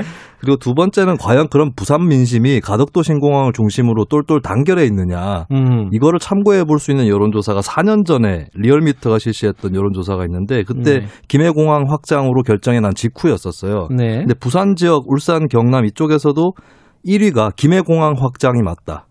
아, 그랬어요? 네, 이 위가 애당초 신공항 추진 자체가 잘못됐다. 으흠. 삼 위가 가덕도로 나왔습니다. 어허. 그래서 이제 부산 지역 주민들이라고 해서 다른 지역 주민들하고 아주 다른 건 아니다. 음. 오히려 이 신공항에 매달리면 역풍이 불 수도 있다라고 음. 하는 거고요. 그리고 노무현 공항 이런 얘기도 나오는데 이러면 이제 가덕도 신공항을 찬성하는 부산 지역 내의 보수 민심도 민주당을 선택하기에는 좀 어려워진다라고 음. 볼 수 있겠죠. 어쨌든 지금 이제 당장 표면적으로는 국민의힘이 약간 난감한 상황이 네. 돼버렸어요. 티케이, 피케이 양쪽 다 봐야 되고 이래가지고요. 그렇죠? 네. 지금 상황이 그렇죠. 당내 분란이 일어나고 있고 이게 네. 얼핏 보면은 그렇게 좋은 일은 아닙니다만 네. 근데 이렇게 지역 입지를 둘러싸고 일어나는 싸움에서 당내 의견이 쉽게 정리되는 것도 좀 이상하다고 보거든요. 음흠. 민주당도 사실 케이티엑스 세종역을 두고 이해찬 대표하고 이시종 충북지사 간의 신경전이 펼쳐지기도 했었습니다. 어떻게 보면 여러 카드를 다 쥐고 전략적 유연성을 좀 발휘할 필요가 있다라고도 볼 수 있거든요. 네. 대표적으로 이명박 정부 때 세종시 수정안 음. 강행을 했는데 그 당시에 친박계는 반대를 했었어요. 음. 하지만 뒷전에 물러나 있고 박근혜 당시 의원도 이천십 년 지방선거 때 본격 등판을 안 했는데 네. 예, 그러면서 오히려 어, 정부 여당 쪽은 안 좋은 선거 결과를 받아들였고 결국 세종시 수정안도 부결이 음. 되고 말았죠. 이런 것들을 봤을 때 좀 당내에서 여러 의견들이 나올 필요가 있는데 민주당이 오히려 대구 경북 쪽에 대변자가 없는 거 아니냐. 음. 대구 경북을 포기한 거 아니냐. 이런 얘기를 들을 수도 있다라는 걸 좀 명심을 해야 될 것 같습니다. 민주당 입장에서는 우리는 대구 경북에서 이럴 게 없다라고 할 수도 있겠지만 대구 지역 기초의원 사십 퍼센트 정도가 민주당 소속이거든요. 이럴 게, 이럴 게 있다. 있다라는 음. 걸 좀 유념을 해야 될 것 같습니다. 이번에는 부산 말고 서울이 더 크잖아요. 사실 선거로 보면은 그렇습니다. 객관적으로 따지면. 근데 이 공항 문제가 서울 선거에도 영향을 줄까요? 아무래도 강 건너 공항 구경 가능성이 높겠고. 건너? 근데 이제 서울 지역에서는 아, 부동산이라든지 이런 민생 경제 문제를 해결해라 이런 민심이 아무래도 높지 않겠습니까? 그렇겠죠. 그 전에 부동산 대책용으로 행정수도 이전 얘기 나왔지만 여기에 대해서도 좀 민심이 싸늘한 편이었었고 음. 잘못하면은 내라는 대책은 안 내고 엉뚱한 얘기만 한다. 음. 이런 비판이 될 공산이 있습니다. 그래서 민주당으로서도 내년 재보선이 부산시장 선거만 있는 게 아니다라는 거를 참고를 해야 되겠죠. 음. 어쨌든 요번 그 가덕도 신공항으로 만약에 간다 그러면은 이 과정을 두고 말들은 좀 많이 있을 것 같아요. 그죠? 네, 이 과정상에 자칫하면 문제가 발생해서 정부에 음. 더 부담이 될 수도 있습니다. 첫 번째는 일단 합의를 파기했다라는 음. 부담을 지는 것이고요. 합의를 파기했다면은 더 철저한 검증이 필요한데 이번에 검증위원회의 그 과정을 보면 경제성 분석이 빠졌어요. 이건 김해 신공항에 불리한 결론을 유도할 수 있는 부분이거든요. 네. 그리고 세 번째는 김해공항의 문제가 주변 산악지형인데 여기에 대해서도 명쾌한 결론이 안 나왔습니다. 네. 그런데도 근본적 검토가 필요하다 이렇게 발표가 됐고 문제는 근, 근본적 검토 필요라고 발표가 나자마자 가덕도로 가야 된다라고 음. 얘기가 나왔거든요. 여기에 이제 검증 과정이 특정 결론을 유도하도록 설계된 거라는 의심을 살 수가 있고 만약에 인위적으로 개입했다 의혹이 불거지면 또 월성 일 호기 같은 논란이 음. 일어날 수 있다. 그래서 민주당이 반드시 해야 될 일은 사 년 전보다 훨씬 더 철저하고 열려있는 검증을 해야 된다라는 것을 좀 말씀드리고 싶습니다. 말은 쉬운데 그렇게 될지는 잘 모르겠네요. 네. 여기까지 듣죠. 고맙습니다. 감사합니다. 김수민의 논의였습니다. 이 부 여기까지 하겠습니다.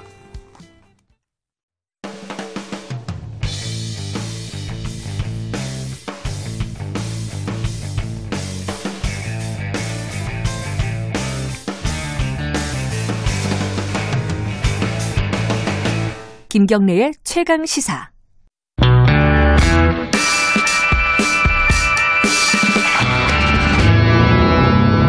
더 이상 웨이팅은 없다. 박대기의 고속 경제. 박대기의 고속 경제. 케이비에스 박대기 기자 나와 있습니다. 안녕하세요. 네, 안녕하십니까. 오늘은 전월세 대책 네. 어, 지난주에 나온 거죠. 예. 이 반응이 어떤지 한번 좀 보려고 그러는데. 일단은 뭐 부동산 대책이라고 지금 정부가 내놓은 게 뭐 좀 말들이 조금씩 다른데 한 스물 몇 번째다 이건 맞는 얘기입니까? 뭐 세세하게 작은 것까지 다 합치면 이제 스물네 번째다 이렇게 나오는데요. 음. 정부에서는 이제 그 작은 거 말고 빼고 하면은 뭐 그렇게 많은 건 아니다 이렇게 음. 하는 입장이고요. 뭐 그건 중요한 건 아닌데 자 이 요번에 어. 전체적으로 큰 틀에서 보면은 여러 가지 얘기가 있는데 사실 언론에서 많이 이제 뭐랄까 나왔던 얘기는 호텔, 네. 호텔 얘기가 많이 나왔어요. 그게 본질인지 아닌지는 좀 차치하고서라도 그죠? 예. 호텔 얘기를 어떻게 한다는 겁니까? 일단 야권에서는 맹공을 퍼붓고 있는데요. 예. 국민의힘 같은 경우에는 듣도 보도 못한 호텔 찬스로 혹세무민이라는 것을 보고 실소를 금치 않을 수 없다. 뭐 호텔 찬스라 그래요? 예. 또 정의당도 이십일 세기형 쪽방촌을 만들겠다는 것이라고 비판을 했는데요. 근데 사실 이번에서 호텔을 이제 주거 공간으로 바꾸겠다는 것이 핵심적인 부분은 아니었습니다. 그러니까 이게 정부 입장에서는 억울할 수도 있을 것 같아요. 보니까 그게 네. 그중에 하나인데 그죠? 네. 음. 만 삼천 세대를 그렇게 호텔이나 상가, 뭐 오피스텔 같은 것들 공시를 이용해서 어, 주거용으로 바꾸겠다고 했는데 전체 대책은 십일만 사천 호거든요. 음흠. 그래서 이제 호텔 관련된 부분은 만 삼천 세대니까 십분의 일 정도이기 때문에 에이. 사실은 이제 다른 대책 쪽을 좀 더 살펴보는 게 맞는 거겠죠. 이게 크다면 크고 작다면 작은 숫자예요. 네. 십분의 일이라는 게. 예. 네, 문제가 없는 건 아닙니다. 호텔이나 상가 같은 경우에는 부엌도 없고요. 또 예. 세탁 장소도 없기 때문에 사실 일 인 가구는 살 수 있겠지만은 뭐 삼, 사인 가구에 들어가기 좀 어려운 그런 문제가 있고요. 또 최근에 전세가가 오른 게 이런 일 인용 주거가 아니거든요. 원룸 가격이 많이 올랐다든지 음. 이런 건 아니라 어, 신혼부부라든지 사 인 가족이 원하는 아파트 전세 가격이 많이 오른 건데 음흠. 과연 이 호텔이나 상가 공시를 이용한 대책이 음, 전셋값을 잡을 수 있는 대책인가에 대해서는 좀 논란이 있을 것 같습니다. 아, 그러니까 지금 문제가 큰 곳이 아니라 네. 일 인 가구, 청년 가구한테 공급하는 주택이면 뭐 괜찮은데 네. 어, 지금 문제가 그게 아니라는 거죠, 그렇죠? 예, 예. 그리고 또 어, 서울시가 호텔을 개조해서 청년 주택으로 공급한 사례가 있는데 네. 월세 관리비가 좀 많다는 지적도 있었고 음흠. 또 공실도 좀 있었던 적이 있기 때문에 뭐 그래서 이런 말들이 나오는 것 같습니다. 그러니까 좀 성공했던 정책이 아닌데 또 꿀꿀 나오는 건 또 뭐냐 뭐 이런 얘기겠죠. 네. 근데 어쨌든 아까 정의당에서 이십일 세기 쪽방? 쪽방촌? 진짜 쪽방, 쪽방까지는 아니죠. 그죠? 네, 그렇습니다. 음. 최저 주거 기준에 맞춰서 공급하겠다고 했는데요. 네. 최저 주거 기준은 십팔 제곱미터거든요. 가로, 세로 음. 뭐 사 점 오 미터, 사 미터 정도이기 때문에 뭐 보통 얘기하는 원룸 정도, 네, 원룸 예. 정도 이상이라고 보시면 될 것 같고요. 음. 또 뭐 에어컨과 책상, 냉장고 같은 것을 빌트인으로 공급하겠다. 음흠. 그리고 또 공용 주방이나 세탁실을 설치하겠다고 했기 때문에 이십일 세기형 쪽방촌은 좀 너무 물론 이제 실제로 지어지는 걸 보고 그런 게 나타난다면 문제가 되겠지만은 그렇죠. 혹시 뭐 오피스텔 같은 데가 그런 데가 있으니까요 현실적으로. 네. 근데 현재 약속된 네. 걸 보면 그 정도는 아니다 이렇게 보입니다. 뭐 어찌됐든 아까 말씀하신 대로 번지수가 좀 다른 정책인 것 같아요. 그죠? 삼, 사인 뭐 그런 어떤 보통 얘기하는 그런 가족 단위보다는 네. 일, 이인 뭐 특히 일 인 가구가 어 중심이 될 것 같은데 이런 쪽은. 근데 임대료가 비싸다가 아까 그랬잖아요. 서울시 네. 같은 경우에서도. 이번에는 어떻게 되려나요? 이번에 이제 정부 밝힌 임대료는 보증금 백만 원에서 월 이십칠에서 삼십오만 원 정도이기 때문에 요 정도는 괜찮은데. 어, 예, 요 정도는 음. 시세보다는 확실히 싼 것 같고요. 예. 뭐 괜찮은 것 같습니다. 어허. 근데 문제는 양이 아직 많지 않다는 건데요. 예. 어, 서울 지역에서 공급되는 이런 양이 이천칠백 세대 정도고요. 수도권 다 합쳐서 오천 세대. 아까 전국에 말씀드린 게 만 삼천 세대이기 때문에 네. 이게 이제 본격적인 해소 대책이라기보다는 이제 물량을 전체적으로 다 늘리기 위해서 음흠. 짜낸 거다 이렇게 보입니다. 영끌하다 보니까 네. 이것저것. 어쨌든 뭐 사람들이 관심이 많아서 처음에 이 얘기를 했지만은 아까 말씀하신 대로 본질은 아니다. 이번 대책에. 네. 이번 대책에 그럼 가장 본질적인 부분 어디입니까? 어, 가장 빠르고 좀 확실하게 효과가 있을 만한 거는 네. 공실 공 어, 공공임대입니다. 공실 공공임대. 네, 공공임대 음. 가운데 빈 곳을 활용하겠다는 건데요. 음. 지금은 특정한 이제 소득이나 자산 기준 이하여야지 이런 공공임대 들어갈 수 있었는데 네. 이런 공실에 대해서는 어, 그런 자격 조건 없이 입주를 시켜주겠다 음. 이런 내용이거든요. 네. 이런 아파트가 얼마나 있을지 이런 이제 주택이 얼마나 있을지 궁금해하실 텐데 서울에만 사천구백 세대가 있습니다. 어허. 요거는 이제 약 삼 개월 뒤부터 입주를 할 수가 있고요. 네. 이런 공공임대는 엘에이치나 에스에이치 공사 같은 곳에서 보유한 주택을 가리키는데 영구임대, 국민임대, 행복주택 등의 명칭으로 이제 불리는 걸 통칭한 겁니다. 예. 그래서 이제 직접 지은 것도 있고요. 또 민간 주택을 매입한 그런 매입 임대도 있는데 어, 이번에 방, 방침을 바꾼 것은 삼 개월 이상 공실인 곳에 대해서는 소득 요건을 따지지 않고 무주택이면 입주 자격을 주겠다. 음흠. 게다가 전세로 전환해서 공급할 예정이기 때문에 임대료 부담도 좀 적을 것 같습니다. 근데 이게 이 대책이 나오고 나서 바로 이제 여러 전문가들이 어, 인터뷰하는 걸 제가 좀 봤어요. 네. 봤더니 대부분 한 얘기가 그거였어요. 아니 공실인 건 다 이유가 있는 거다. 네. 분명히 위치가 안 좋거나 집이 안 좋거나 뭐 문제가 있으니까 공실 아니었겠냐. 네. 그걸 다시 내놓겠다는 게 무슨 좋은 대책이겠냐. 뭐 이런 얘기를 하던데 어때요 실제로는? 네, 실제로 보면은 강남에도 약 백구십팔 호 정도가 있고요. 송파도 오. 이백육십 호, 강동이 삼백오십 호 정도로 어, 의외로 이제 선호되는 강남 지역권에도 어허. 상당히 있는데 예. 정부 설명은 일단 이렇습니다. 임대료가 이제 주변 시세에 비례해서 정해지는데 아까 말씀드린 것처럼 이런 공공임대는 그동안 자산이나 소득 기준이 있었기 때문에 네. 어, 강남권의 임대료를 부담할 수 있는 그런 해당되는 사람이 많지 않았다. 음흠. 그래서 비어있던 거다라는 설명이거든요. 그래서 아. 강남권 공공임대가 다른 지역보다는 임대료 수준이 높기 때문에 어, 이 집이 자체가 나쁜 것이 아니라 임대료가 예. 다른 데보다 높기 때문에 좀 낮 남겨져 있었다는 얘기를 하고요. 예. 어, 이런 이제 공실이 아까 서울은 사천구백 세대라고 그랬는데 예. 수도권이 만 오천 세대, 전국적으로 삼만 구천 세대이기 때문에 숫자는 적지는 않네요. 네, 이게 이제 삼 개월 정도 내에 이제 공급이 된다면은 상당한 숫자인 거는 맞는 것 같습니다. 근데 좀 이상한 거는 네. 그럼 그동안에 그런 이게 미스매칭이잖아요. 일종의 네. 뭔가를 만들어 놨는데 이걸 부담할 수 없는 사람들에게 이거를 임대를 하라는 하니까 공실이 났던 거잖아요. 네. 그럼 지금까지 정책이 좀 문제가 있었던 거 아니에요? 이거는 진짜로? 아, 역으로 보면 그렇게 할 수 있겠지만은 뭐 이제 다른 지역부터 먼저 차고 이제 이쪽이 찬다라고 볼 수도 있고요. 어쨌든 뭐 어쨌든 그 그게 문제가 있든지 없든지 간에 이걸 내놨다. 그래가지고 네. 한 삼 개월 뒤면은 이게 들어갈 것 같다. 네. 어, 삼 개월 뒤면은 뭐. 보통 신학기 시작하기 전이 되겠네요. 그죠? 네, 그렇습니다. 이제 특히 음. 내년 신학기 전까지 전세난이 문제이기 때문에 음흠. 이 공실에 대해서는 다음 달 말에 통합 모집을 하거든요. 그래서 관심 있는 분들은 모집에 좀 응하시는 게 좋을 것 같고요. 이게 어, 아, 통합 모집? 예, 아. 그래서 뭐 전체 지역이나 이렇게 얼마 정도 입주할 수 있다. 아까 강남권도 말씀드렸는데 음. 어, 이월 내년 이월 달에 입주할 예정입니다. 음흠. 거주 기간은 기본 사 년이고요. 이 사 년 뒤에 만약에 대기자가 없는 경우는 추가 이 년으로 또 거주가 아, 가능합니다. 사실상 육 년 살 수 있는 거네요. 어, 음. 아마 인기가 좋은 지역이면 사 년이라 생각하시면 되고 그렇지 않으면 육 년 정도. 아, 대기자가 없는 네. 경우에. 네. 아하. 예. 그리고 만약에 이제 입주 경쟁이 발생할 수가 있는데 그런 예. 경우는 다시 소득 기준이 나오기 때문에 이런 것도 좀 따져보셔야 될 것 같습니다. 아. 만약에 입주 경쟁이 발생하는 지역이면 어, 수급자라든지 소득 칠십 퍼센트 이하 장애인 등이 우선권을 음. 가지게 됩니다. 음. 또 노후주택 이게 문제가 있을 수 있는데 왜냐하면 오래된 집이나 이게 매입이기 때문에 다세대주택 같은 경우에 수리가 안 된 경우들이 있기 때문에 네. 그런 노후주택 같은 경우에는 대수선 등 주거 여건을 개선해서 공급할 예정입니다. 음. 어, 사람이 많아지면은 소득 수준에 따라서 결정이 된다. 네. 추첨은 아니고. 예. 자, 공공전세라는 것도 있더라고요. 그건 또 뭐예요? 이거 지금 아까 지금까지 말씀하신 거는 공실, 공실 공공 임대잖아요. 예. 이번 대책이 큰 축 두 개, 두 가지가 하나가 공실 공공 임대고 또 하나가 이제 공공전세인데 예.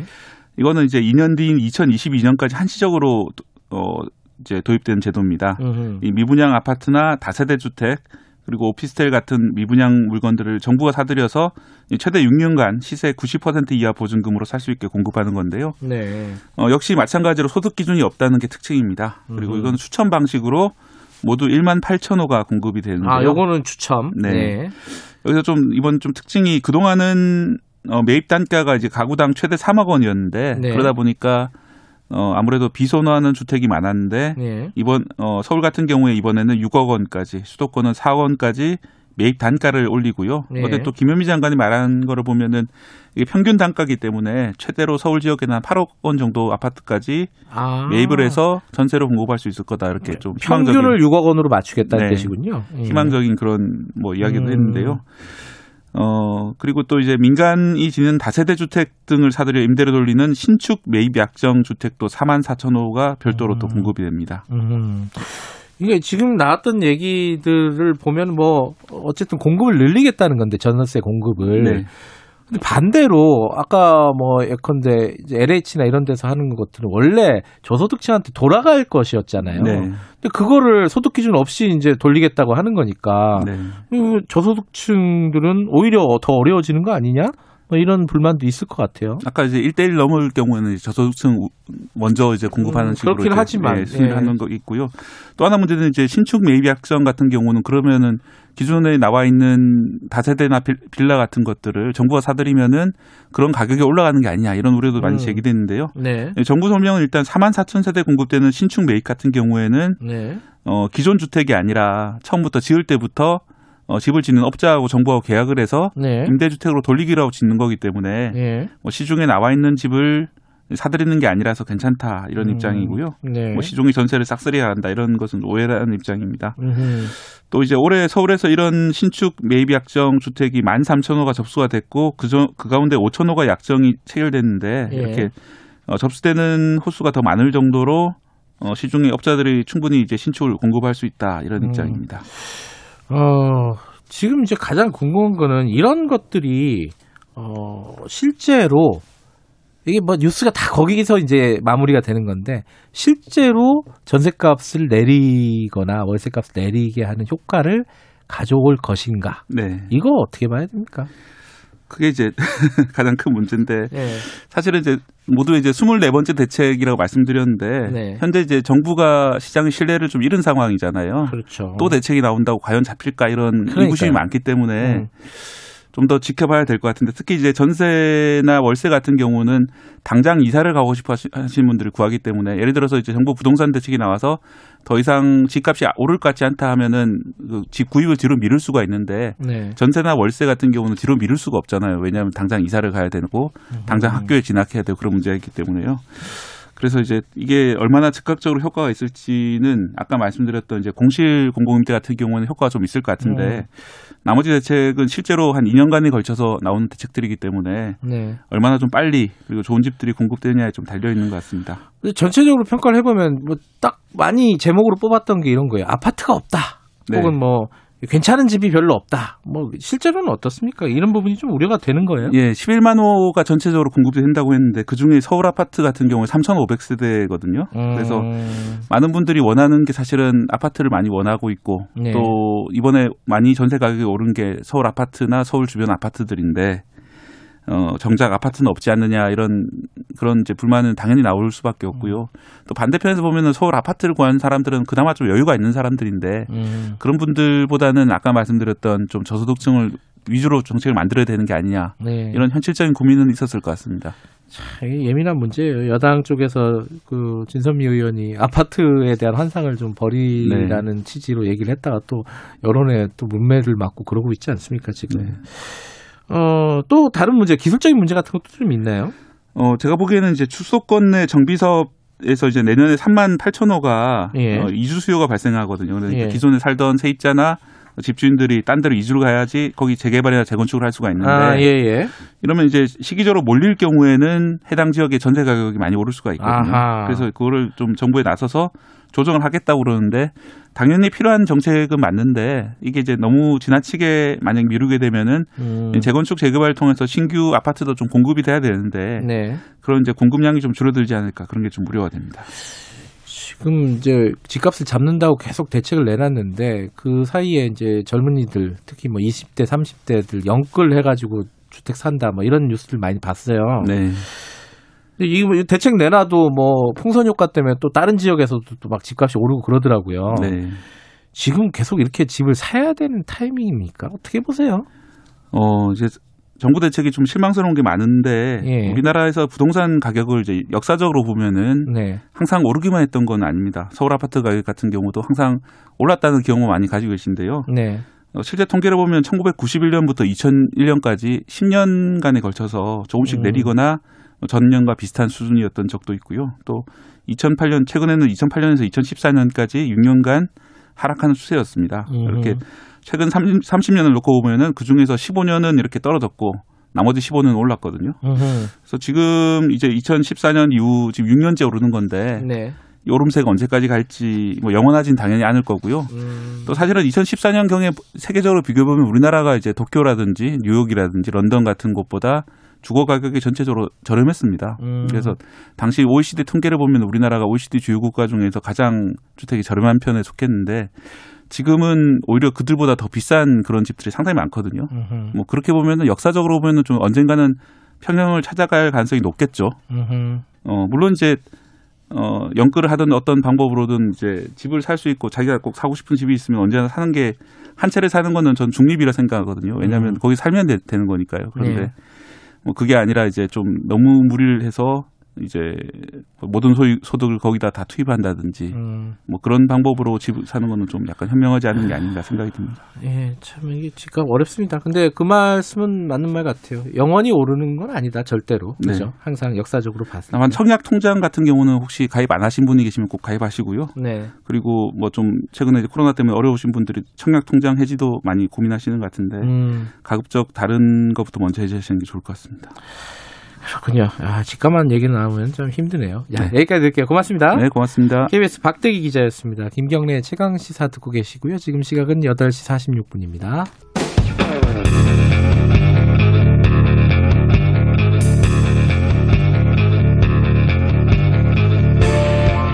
당신의 아침을 책임지는 직격 인터뷰.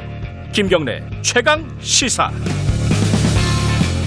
네, 코로나 상황 좀 알아보겠습니다. 아, 한림대 강남성심병원 감염내과 이재갑 교수님 연결돼 있습니다. 교수님 안녕하세요. 네, 안녕하세요.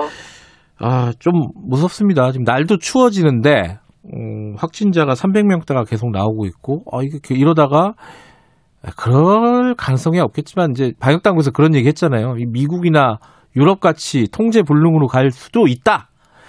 진짜 그럴 수도 있는 거예요, 우리나라가? 일단 그렇지 않게 되기를 바라고는 있는데요. 예. 일단은 미국이나 유럽의 그 발병 패턴하고 좀 많이 유사하거든요. 아 그래요? 음. 그러니까 이제 지역 사회 내 이제 감염자 늘고 있고 네. 그리고 특히 젊은 층에서의 감염 늘면서 전반적인 감염 확산이 빠르게 나타나고 네. 그리고 그러면서 이제 노인층에 감염이 전달되면서 이제 한 이, 삼 주 이후에는 이제 노인층의 감염으로 인해서 사망자가 늘어나는 음. 이런 패턴들을 유럽이랑 이제 미국이 칠월부터 시작돼서 지금 본격적으로 이제 사망자가 늘고 있는 상황들이거든요. 음. 그래서 근데 처음에 다 이제 이런 국가들이 젊은 층의 감염들로부터 시작돼서 이제 지역사회 감염이 만연해지면서 이런 문제가 생겼는데 예. 지금의 패턴이 예전 일 차나 이 차 유행처럼 특정한 어떤 집단이나 이런 데 발생하는 게 아니라 아주 그냥 지역사회 내 여러 군데서 만연된 형태의 집단 발병이 벌어지고 있어서 음. 어쨌든 그런 식으로 가지 않을까 상당히 염려가 되고 있습니다.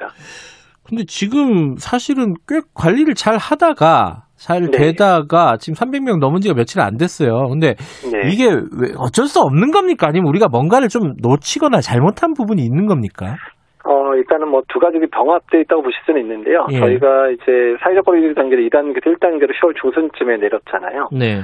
근데 사실 이제 그 당시도 이제 완화의 조건이 안 맞지만 하루에 뭐 백여 명 발생하지만 일단 네. 경제적인 문제 때문에 이제 오픈을 했다 했었는데요. 네. 근데 사실 이제 일 단계로 내렸을 때 어떻든 일상생활로 돌아갈 수 있다라는 상황이 아니라 네. 일 단계를 지키기 위해서는 좀 부단한 노력이 필요하거든요. 그러니까 음.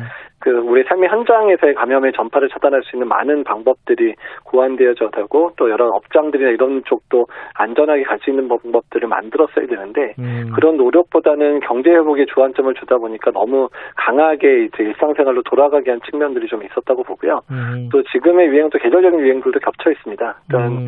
날씨가 추워지면서 이제 그 추운 날씨 자체, 그리고 건조한 날씨 자체가 바이러스의 전파를 촉진할 뿐만 아니라 네. 또 날씨가 추워지니까 실내 활동도 같이 늘어나잖아요. 네. 이런 부분이 겹치다 보니까 여러 가지 요소가 겹치다 보니까 이제 점진적으로 증가되다가 폭발적인 증가 양상으로 음. 바뀌고 있는 거 생각이 됩니다.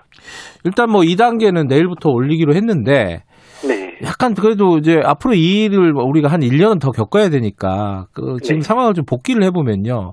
일 점 오 단계를 주말 사이에 지, 지지난 주말 사이에 올리는 게 낫지 않았느냐라는 의견들이 있는데 안 올렸단 말이죠. 그때. 네, 그렇죠. 예. 그거는 방역당국이 좀 타이밍을 놓친 거 아니냐, 실기한 거 아니냐, 이런 평가들도 있던데, 어, 교수님은 어떻게 보십니까? 네, 일단은 실기를 한 게 맞긴 맞습니다. 사실, 음.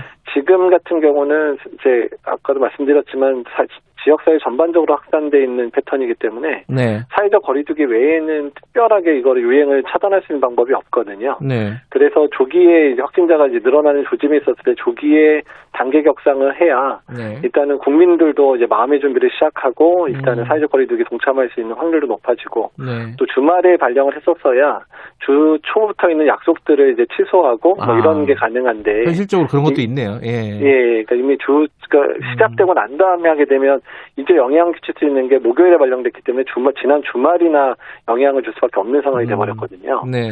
그래서 이제 그런 부분이 상당히 좀 이제 아쉬운 부분이고요. 또 네. 그러다 보니까 빠른 시간 내에 이 단계를 올릴 수밖에 없는 상황들도 또 발생을 했잖아요. 네. 그래서 이런 부분들이 상당히 좀 이제 그런 실기한 측면이 있지 않나 생각이 좀 듭니다. 그럼 아, 앞으로 조금 조만간 이 점 오 단계 뭐 이런 식으로 갈 수도 있는 거예요. 지금 상황을 보시면 어때요?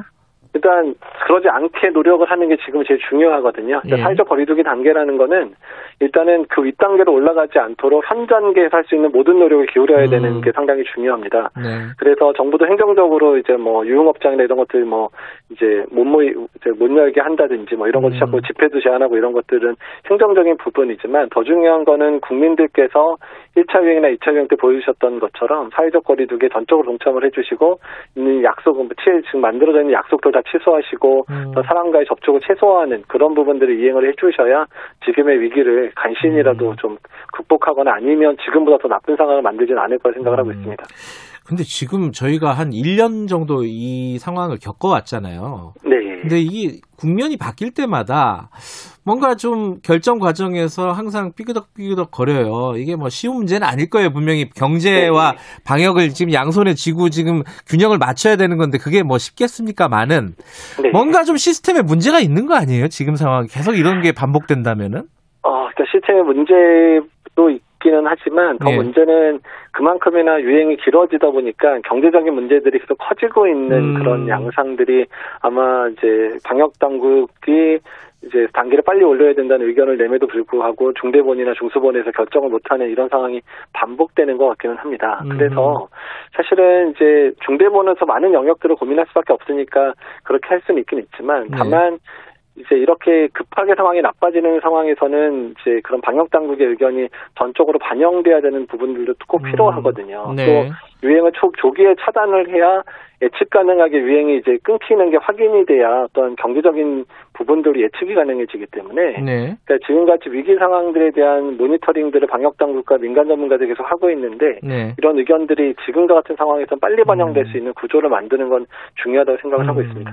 그건 좀 지금 단시일 내에 고민을 해야 될 부분인 것 같고 네. 미국 얘기 하나 더 여쭤보면요. 미국이 이제 십이월에 백신을 처음 접종을 한다는 거 아니에요, 그죠? 네. 예. 근데 이게 어떻게 되는지 궁금한 게 접종을 뭐 한꺼번에 전 국민을 할 수는 없을 거고 일부 네. 이제 천만 명 이런 수준에서 접종을 시작할 거 아닙니까, 그죠? 네. 이렇게 되면은 어, 네. 이 사그러드나요? 이 지금 지금 미국이 굉장히 심각하잖아요. 일주일 만에 뭐 백만 명씩 늘고 있다는데 이게 좀 단기간에 사그러들 가능성도 있는 겁니까? 사실 뭐 일, 이천만 명 맞. 는 수준으로 미국이 이억 오천 거의 삼억에 가까운 인구이기 예. 때문에 그 정도 수준으로는 당연히 유행이 잠잠해지지는 않을 건데요. 그래요? 다만 중요한 건 뭐냐면 이제 방역을 담당하는 이제 담당자들이나 의료진들이 음. 백신을 먼저 맞아서 보호가 되면 일단 이분들이 환자 진료하는 데에 대한 또는 방역을 조치를 하는 데 있어서 상당히 부담을 덜게 되잖아요. 음흠. 왜냐하면 의료진이 감염되면 의료 손실들이 커지는데 의료인의 네. 감염 자체를 줄인다는 것 자체가 초기에는 제일 중요한 측면들에 해당돼서 그래서 의료 체계를 보호 하는 측면으로 이제 백신이 사용이 되어야 되고요. 네. 그 이후에 이제 좀 더 많은 양의 백신이 만들어지면 이제 국민들에 대한 접종들을 통해서 차근차근 유행을 가라앉히는 방법으로 갈 수밖에 없습니다. 음, 이게 한, 한 방에 뭐 일주일 만에 한 달 만에 이걸 종식시킬 수 있는 건 아니죠. 백신이 나온다고 해서. 그렇죠. 이제 백신 접종이라는 게 이제 운송도 해야 되고 접종도 해야 되니까 음. 시간이 뭐 한두 달 이렇게 끝나는 게 아니라 길게면 육 개월 또 더 길어서 일 년 정도의 시간이 소요될 수도 있거든요. 왜냐하면 이제 공급량 문제도 있을 수 있기 때문에 네. 그래서 전 국민이 어느 정도 접종을 마치는 단계가 돼야 네. 안정적으로 이제 환자 수가 감소하는 이런 모습을 보게 될 겁니다. 예. 항상 뭐 이학 교수님이나 뭐 김, 김호랑 교수님이나 이게 바, 그 방역 관련된 전문가들 저희들이 인터뷰를 하면은 마지막에 꼭 말씀을 드립니다. 이, 들으시는 청취자분들에게 이번 주 어떻게 해야 될지 말씀을 좀 잘 해주시라. 이, 어떻게 해야 됩니까 이번 주는? 어 일단은 뭐 지역사회에 만연한 감염이기 때문에 네. 사회적 거리두기에 적극적 동참 없이는 이 위기를 이겨낼 수가 절대 없습니다. 그래서 일단은 한 걸음 덜 움직이시고 또한 사람들 만나는 것도 전화나 이런 줌이나 이런 거를 통해서 회의나 이런 것들을 해주시는 게 지금으로서는 가장 중요하고 또한 이런 동참이 얼마나 되느냐에 따라서 우리의 다음 주의 상황이 이제 결정될 거 생각을 하고 있습니다. 그 반복되니까 이게 사, 사람 마음이라는 게 그렇잖아요. 아유 뭐. 네. 좀 하던 대로 해도 별 문제 없던데 이런 생각 가지게 된단 말이죠 이게. 네. 그렇죠. 이게 걱정입니다 사실. 그 삶의 패턴을 바꾸실 준비를 해야 앞으로 이런 일을 여러 번 겪지 않게 될 가능성이 높아서 음. 지금의 생활의 모습이 앞으로 백신을 접종할 때까지는 계속 이어질 수 있다라고 생각하시는 게 맞을 것 같습니다. 일 년은 이 정도로 가야겠죠, 그렇죠? 이렇게. 예, 그래야 될 것 같습니다. 알겠습니다. 항상 고생하시는 분입니다. 이재갑 한림대 교수님이었습니다. 고맙습니다. 예, 감사합니다. 주말에. 약속이 있었는데 저도 취소해야 될 것 같아요. 자, 좀 더, 좀 더 버텨보죠. 일월 이십삼일 김경래 최강시사 오늘 여기까지 하겠습니다. 내일 아침 일곱 시 이십 분에 다시 돌아옵니다.